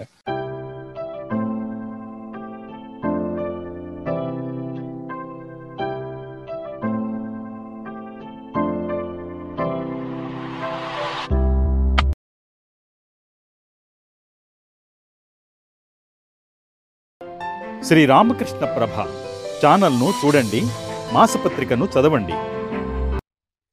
నమస్కారం. శ్రీరామకృష్ణ ప్రభ యూట్యూబ్ ఛానల్ ప్రేక్షకులకు నమస్కారం. శ్రీరామకృష్ణ పరహంస చెప్పిన కొన్ని కథలు మనం చెప్పుకుంటూ ఉన్నాం. వాటిలో మన దైనందిన జీవితంలో మనం ఎలా జీవించాలి ఎలా పురోగతి సాధించాలి అన్న విషయాన్ని మనం అర్థం చేసుకోవడానికి ప్రయత్నం చేస్తున్నాం రామకృష్ణ పరమహంస చెప్పిన కథలు కేవలం ఆధ్యాత్మిక విషయాల గురించే మాట్లాడవు. వాటిలో మనం ఎన్నెన్నో విషయాలు నేర్చుకోవచ్చు. అలాంటి కథ ఈరోజు ఒకటి మనం చెప్పుకుందాం. ముందు కథ చెప్పుకుందాం తర్వాత దానిలో ఏం చెప్పారో నేర్చుకుందాం. ఒక గురువు గారు ఉన్నారు ఆయనకి చాలా విద్యలు వచ్చు. భూతాలని వశీకరించుకోగలరని కూడా శిష్యులందరూ చెప్పుకునేవాళ్ళు. ఒక శిష్యుడు చాలా ఆర్థిక బాధల్లో ఉన్నాడు. ఎలాగో అలాగా డబ్బు కావాలి. తర్వాత చాలా ఆలోచనలు ఉన్నాయి. అవన్నీ నెరవేరడం లేదు. ఈ ఎలాగ ఈ కోరికలన్నీ తీరేది ఎలాగా అనుకున్నాడు. అనుకుంటే అప్పుడు గుర్తొచ్చింది. ఏమని గురువుగారికి భూతాలను భూతాలని వశం చేసుకునే విద్య వచ్చు ఆయన అడిగి ఒక భూతాన్ని కనుక వశం చేసుకుంటే మన పనులన్నీ పూర్తయిపోతాయి మనకు ఎంత కావాలంటే అంత డబ్బు కూడా సంపాదించుకోవచ్చు అనుకున్నాడు. అనుకున్నదే తడవు గురువుగారి దగ్గరికి వెళ్ళాడు. వెళ్ళి గురువుగారు నాకు ఒక భూతాన్ని వశం చేసి పెట్టండి. చాలా పనులు ఉన్నాయి డబ్బులు కూడా చాలా బాధల్లో ఉన్నాను. ఈ ఒక్క పని చేసి పెట్టండి అని చెప్పి బతిమాలాడు. గురువుగారికి చాలా విద్యలు రావడమే కదా ఆయన చాలా తెలివి గలవాడు మంచివాడు. జ్ఞాని. ఆయన చెప్పాడు ఈ భూతాలను వశం చేసుకోవడం అనేది చూసావా? ఇది చాలా అపాయకరమైన పని. ఇది అంత మంచిది కాదు. నువ్వు చేయకుండా ఉంటేనే మేలు. నువ్వు నీ కాళ్ళ మీద నిలబడి కష్టపడి డబ్బు సంపాదించు. దాంతో నీ కోరికలు తీర్చుకో. అది నీకు మంచి పని. దానివల్ల నువ్వు సంతోషంగా ఉంటావు. అని చెప్పి ఆయన చెప్పారు. అయితే శిష్యుడికి అదంతా నచ్చలేదు. ఏమండి నేను ఎప్పుడు పనిచేసి పని నేను ఎప్పుడు సంపాదించాలండి? ఇదంతా అయ్యే పని కాదండి. లేదు లేదు నాకు ఒక భూతాన్ని వ్యసం చేసి పెట్టండి అని. వదిలిపెట్టట్లేదు. గురువుగారు వెనకబడుతున్నాడు. గురువుగారు గురువుగారు నాకు ఏదో ఒకటి చేసి సహాయం చేయండి నాకు లాభం లేదని అడుగుతున్నాడు. గురువుగారు ఇక చూశారు చూశారు ఇంకా లాభం లేదని చెప్పి సరేరా నాయన నేను ఒక భూతాన్ని వ్యసం చేసి పెడతాను. అయితే ఆ భూతంతో చిన్న చిక్కు ఉంది. ఏమిటంటే నువ్వు దానికి ఒక పని తర్వాత ఒక పని వరుసగా చెప్తూ ఉండాలి. నువ్వు గనక పని చెప్పడం మానేస్తే అది నీ మీదే పడుతుంది నిన్నే చంపేస్తుంది. కాబట్టి నువ్వు దానికి పని ఆపకుండా ఒక పని తర్వాత ఒక పని చెప్తూనే ఉండాలి. మరి చేయగలవా అలాగా? చేస్తానండి నాకు చెప్పండి నాకు మాత్రం చెప్పండి. సరే గురువుగారు ఇంకేం చేస్తారు? చేసేది ఏం లేదు. అందుకే సరే శిష్యుని పిలిచారు కూర్చోబెట్టారు మంత్రం చెప్పారు.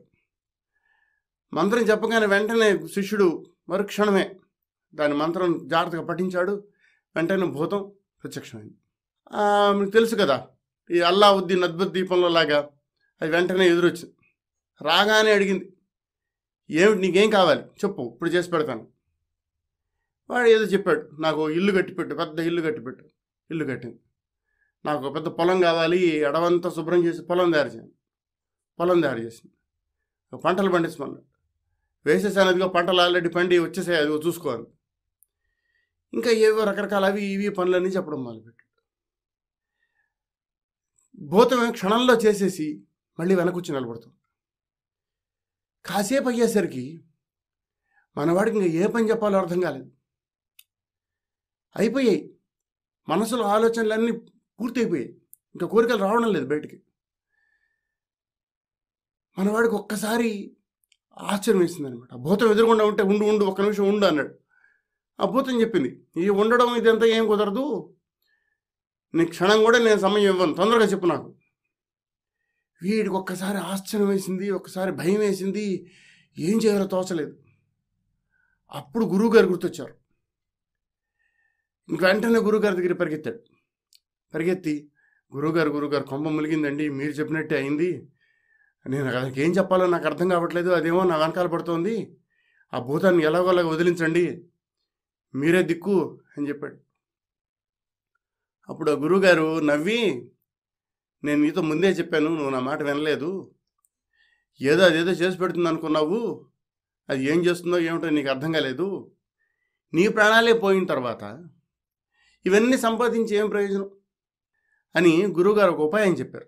ఏమిటంటే ఒక వెంట్రుక తీసుకొని ఆ వెంట్రుక భూతానికి ఇచ్చి దానికి వంకర లేకుండా సరిగ్గా చేయమని చెప్పు. అది స్ట్రైట్గా ఉండాలన్నమాట. దానిలో వంకరలు ఉండకూడదు. అలా చేయమని చెప్పు. అది పిల్ల పట్టుకుని లాగితే స్ట్రైట్గా ఉండడం కాదు. వదిలేసిన తర్వాత స్ట్రైట్గా ఉండాలి. అలా చేయమని చెప్పు. వెంటనే భూతం వెనకాల వచ్చింది వీడు ఒక వెంట్రుక తీసి దానికి ఇచ్చాడు. ఇచ్చి దీన్ని సరిగ్గా చేయమన్నాడు. భూతం కాదు కదా ఎవరు దాన్ని వెంట్రుకని సరిగ్గా చేయలేరు. ఆ వెంట్రుకకున్న సహజ లక్షణం అది వంకరగా అయిపోవడం. మీరు దాన్ని ఎంత లాగండి ఏం చేయండి అది సరవదు. ఆ భూతం అలా ప్రయత్నిస్తూ ఉంది. వీడిని పట్టించుకోవడం మానేసింది. ఈ కథని చెప్పిన తర్వాత శ్రీరామకృష్ణ పరమహంస ఒక మాట అంటారు.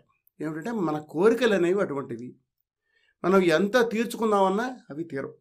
ఆ భూతం ఎలాగైతే వెంటపడుతూ ఉంటుందో భూతానికి పనులు చెప్పడం సంగతి పక్కన పెట్టండి. భూతం ఎలాగైతే ఒకదాని తర్వాత ఒకటి వెంటపడుతుందో మన వెంట ఆ విధంగా మన కోరికలు కూడా మన వెంటపడుతూ ఉంటాయి. ఈ కోరికలు ఎక్కడి నుంచి వస్తున్నాయి? ఈ కోరికలు ఎక్కడి నుంచి వస్తున్నాయంటే మనస్సులో నుంచి పుడుతుంది భగవంతుడు నిజానికి మనందరి కోరికలు తీర్చడానికి మనందరూ కూడా తలకు భూతాన్ని ఇచ్చి పంపించాడు. అదే మన మనస్సు. ఈ మనస్సు మనకి ఏ పనైనా చేసి పెట్టగలదు. అయితే దాన్ని ఎలా వాడుకోవాలో మనకి తెలియాలి. ఈ మనస్సు కొన్ని విచిత్రమైన లక్షణం ఏంటంటే అదే మనకి పనులు చెప్తూ ఉంటుంది. నాకు అది కావాలి నాకు ఇది కావాలి అని చెప్పి మన మనస్సే మనకి చెబుతుంది. మనం ఓహో నాకు కావాలని చెప్పి అనుకునేలాగా చేస్తుంది. ఆ తర్వాత అవి పొందడానికి కావాల్సిన ప్రయత్నం కూడా మనసుతోనే చేస్తాం. ఇది ఒక చాలా విచిత్రమైన విషయం అనమాట అది ఎంత కోరినా కూడా అది ఇంకా కావాలి ఇంకా కావాలి ఏదో కోరుతూనే ఉంటుంది. ఎన్ని కోరికలు తీర్చినా అది ఇంకా అడుగుతూనే ఉంటుంది. దానికి అంతులేదు ఎలాగైతే మీరు ఆ వెంట్రుకకి వంకర తీయడం ఎలాగైతే సాధ్యం కాదు అలాగే మనసుకున్న కోరికల్ని తీసేయడం కూడా సాధ్యం కాదు. యయాతి ఒక మాట అంటారు. ఏమిటంటే కోరికలను తీర్చుకుందామని ప్రయత్నం చేస్తే ఆ కోరికల్ని అనుభవించడం ద్వారా తీర్చుకుందామని ప్రయత్నం చేస్తే అవి ఇంకా ఇంకా ఎక్కువైపోతూ ఉంటాయి. మనం నిప్పులో కనుక నెయ్యి వేస్తే అది ఇంకా ఇంకా ఎక్కువగా మండినట్టు మనం కోరికల్ని తీర్చే కొద్దీ మన మనసు ఇంకా ఇంకా ఎక్కువ కోరికలను అడుగుతూ ఉంటుంది. మరి ఏం చేయాలి ఇప్పుడు? ఈ భూతాన్ని ఎలా అదుపు చేయాలి? ఇది ప్రశ్న. ఈ భూతాన్ని ఎలా అదుపు చేయాలంటే మనకి ఏది అవసరమో ఏది అవసరం లేదో మన మనసుతో చెప్పాలి. మన మనసుకి తెలియదు. కానీ మనకి బుద్ధి అని ఒకటి ఉంది. ఆ బుద్ధి ఏం చేస్తుందంటే మనకి మంచి ఏదో చెడు ఏదో చెప్తుంది. ఇది మంచి పని ఇది చెడు పని అని చెప్తుంది. మనం మన మనస్సుకి చెప్పాలి. ఇది మంచి పని దీన్ని కోరచ్చు ఇది చెడు దీన్ని కోరకూడదు అని మన మనసుకి చెప్పాలి. మన మనస్సుకి అలా చెబితే ఆ మనస్సు నేర్చుకుంటుంది. మనం సాధారణంగా అసలు మనసుకి అలా చెప్పచ్చు అన్న విషయమే మనకు తెలియదు. సాధారణంగా మనం ఏం చేస్తామంటే మనకి ఏదైనా ఒక మనసులో ఒక కోరిక రాగానే అది నాకే వస్తుంది నాకే కావాలి అని చెప్పి అనుకుని మనం దాన్ని వెంట పడుతున్నాం. నిజంగా ఇలా కోరుతున్న కోరికలన్నీ కూడా మన మనస్సు తయారు చేస్తున్నవే కానీ మనం నిజంగా అడుగుతున్నవి కాదు. మన బుద్ధి ఏం చెప్తుందంటే మనకు ఒక్క క్షణం ఆపుతుంది. ఒరే ఇది మంచిది కాదేమో? దీనివల్ల ఏమైనా మనకి చెడుందేమో? ఆలోచించావా? అని అడుగుతుంది. కానీ మనం ఏం చేస్తామంటే దాన్ని పక్కకి నెట్టేస్తాం. ఆహా ఏం లేదు మంచిదే మనకు కావాలి అని చెప్పి బయలుదేరుతాం. దీనివల్ల మనకి కోరికలకి అంత ఉండదు. ఆ కోరికలు తీరినప్పుడు దానివల్ల మనకు కలిగే దుఃఖానికి అంత ఉండదు. మన మనస్సు మనకి ఎంత గొప్ప పనైనా చేసి పెట్టగలదు. దానికి సరైన క్రమశిక్షణ కావాలి. దానికి సరైన అభ్యాసం కావాలి. మన మనస్సుకి నేర్పించాలి. మంచి పనులు చేయడం ఎలాగో మనకి మేలు చేసే పనులు మనకి శ్రేయస్సునిచ్చే పనులు చేసేది ఎలాగో అది మన మనసుకి చెప్పాలి. మనస్సు ఒక చిన్నపిల్లలాగా మనం ఏం చెప్తే అది వింటుంది. అది చేయడానికి సిద్ధంగా ఉంటుంది. మనం దానికి చెప్పి నేర్పించి మన త్రోవలోకి తెచ్చుకోవాలి. మనం చెప్పినట్టుగా వినేటట్టు చేసుకోవాలి. ఎప్పుడైతే మనం అలా చేయగలుగుతామో అప్పుడు మనం దేనైనా సాధించగలుగుతాం. ఉపనిషత్తుల్లో ఒక మాట చెప్పారు.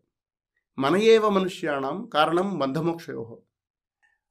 మనస్సు అనేదే మనిషికి బంధాన్ని కలిగించడానికి కానీ మోక్షాన్ని కలిగించడానికి కానీ కారణం. బంధం అంటే ఏంటి? మనం ఏదో ఒక దాంతో చిక్కుపడిపోతాం నాకు ఇది కావాలి అనే కోరికతో అది కావాలి కావాలి అది వదిలిపెట్టదు మనం ఆ కోరిక తీరేదాకా మనం ఏడిపిస్తూనే ఉంటుంది. అదే బంధం. ఒకవేళ కోరిక తీరింది తీరలేదు ఏమైనా కూడా ఆ తర్వాత పరిణామాలు ఇంకా ఇంకా కొత్త కోరికలకి దారితీస్తాయి. ఇంకా కొత్త కోరికలు పుడుతూ ఉంటాయి. వాటి వల్ల ఇంకా ఇంకా ఎక్కువ కష్టాలు ఇంకా ఇంకా ఎక్కువ బాధలు. ఇది అవ్వదు ఎంతకి మళ్ళీ మళ్ళీ వస్తూనే ఉంటుంది. దీన్ని మనం అర్థం చేసుకోవాలి. ఎప్పుడైతే మనం మనస్సుని గనక అదుపు చేస్తామో అప్పుడది మన మోక్షానికి దారితీస్తుంది. మోక్షం అంటే ఏంటంటే ఫ్రీడమ్ స్వేచ్ఛ. మనస్సు పూర్తిగా అన్ని కోరికల్ని వదిలిపెడితే అప్పుడు వచ్చేది మోక్షం అనుకోండి. కానీ కోరికల్ని అదుపు చేస్తే కొంతవరకు మామూలు మన నిత్య జీవితంలో మన కోరికలను కనుక కొంత తగ్గించుకుంటే మనకి చాలా ఆనందం కలుగుతుంది. ఏమిటంటే కోరికల్ని తగ్గించుకున్నవాడే సక్రమంగా ఆలోచించగలుగుతాడు. కోరికలు ఎక్కువయ్యే కొద్దీ మన మనసు అటు ఇటు మాటమాటికి పరుగుతీస్తూ పరుగు తీస్తూ ఉంటుంది. అటువంటి మనస్సుతో మనం ఏం పని చేద్దాం అనుకుంటున్నామో దాన్ని స్టడీగా చేయడం కుదరదు. మనం పని చేయబోతుంటే మన మనస్సు దాన్ని వదిలేసి ఏదో విషయం మీదకి పారిపోతుంది. అలా జరగకుండా చేయాలంటే మనం ఏం చేయాలంటే కోరికల్ని తగ్గించుకోవాలి. కోరిక ఇది అవసరం ఇది అవసరం లేదు అని మన మనసుతో చెప్పగలగాలి. ఎప్పుడైతే కోరికలు తగ్గుతాయో అప్పుడు మనం చేసే పనిలో మన సామర్థ్యం చాలా పెరుగుతుంది. ఎఫిషియన్సీ అంటారు. ఎఫిషియన్సీ చాలా బాగా పెరుగుతుంది. మనం అనుకున్న పని చాలా బాగా చేయగలుగుతాం. దీన్ని మనం ఎంత బాగా అర్థం చేసుకుంటే ఎంత చక్కగా అర్థం చేసుకుంటే మనకి జీవితంలో అంత మేలు కలుగుతుంది. దీని గురించి ఆలోచించండి. మళ్ళీ ఇంకొక కథతో మళ్ళీ కలుసుకుందాం. అంతవరకు సెలవు. నమస్కారం.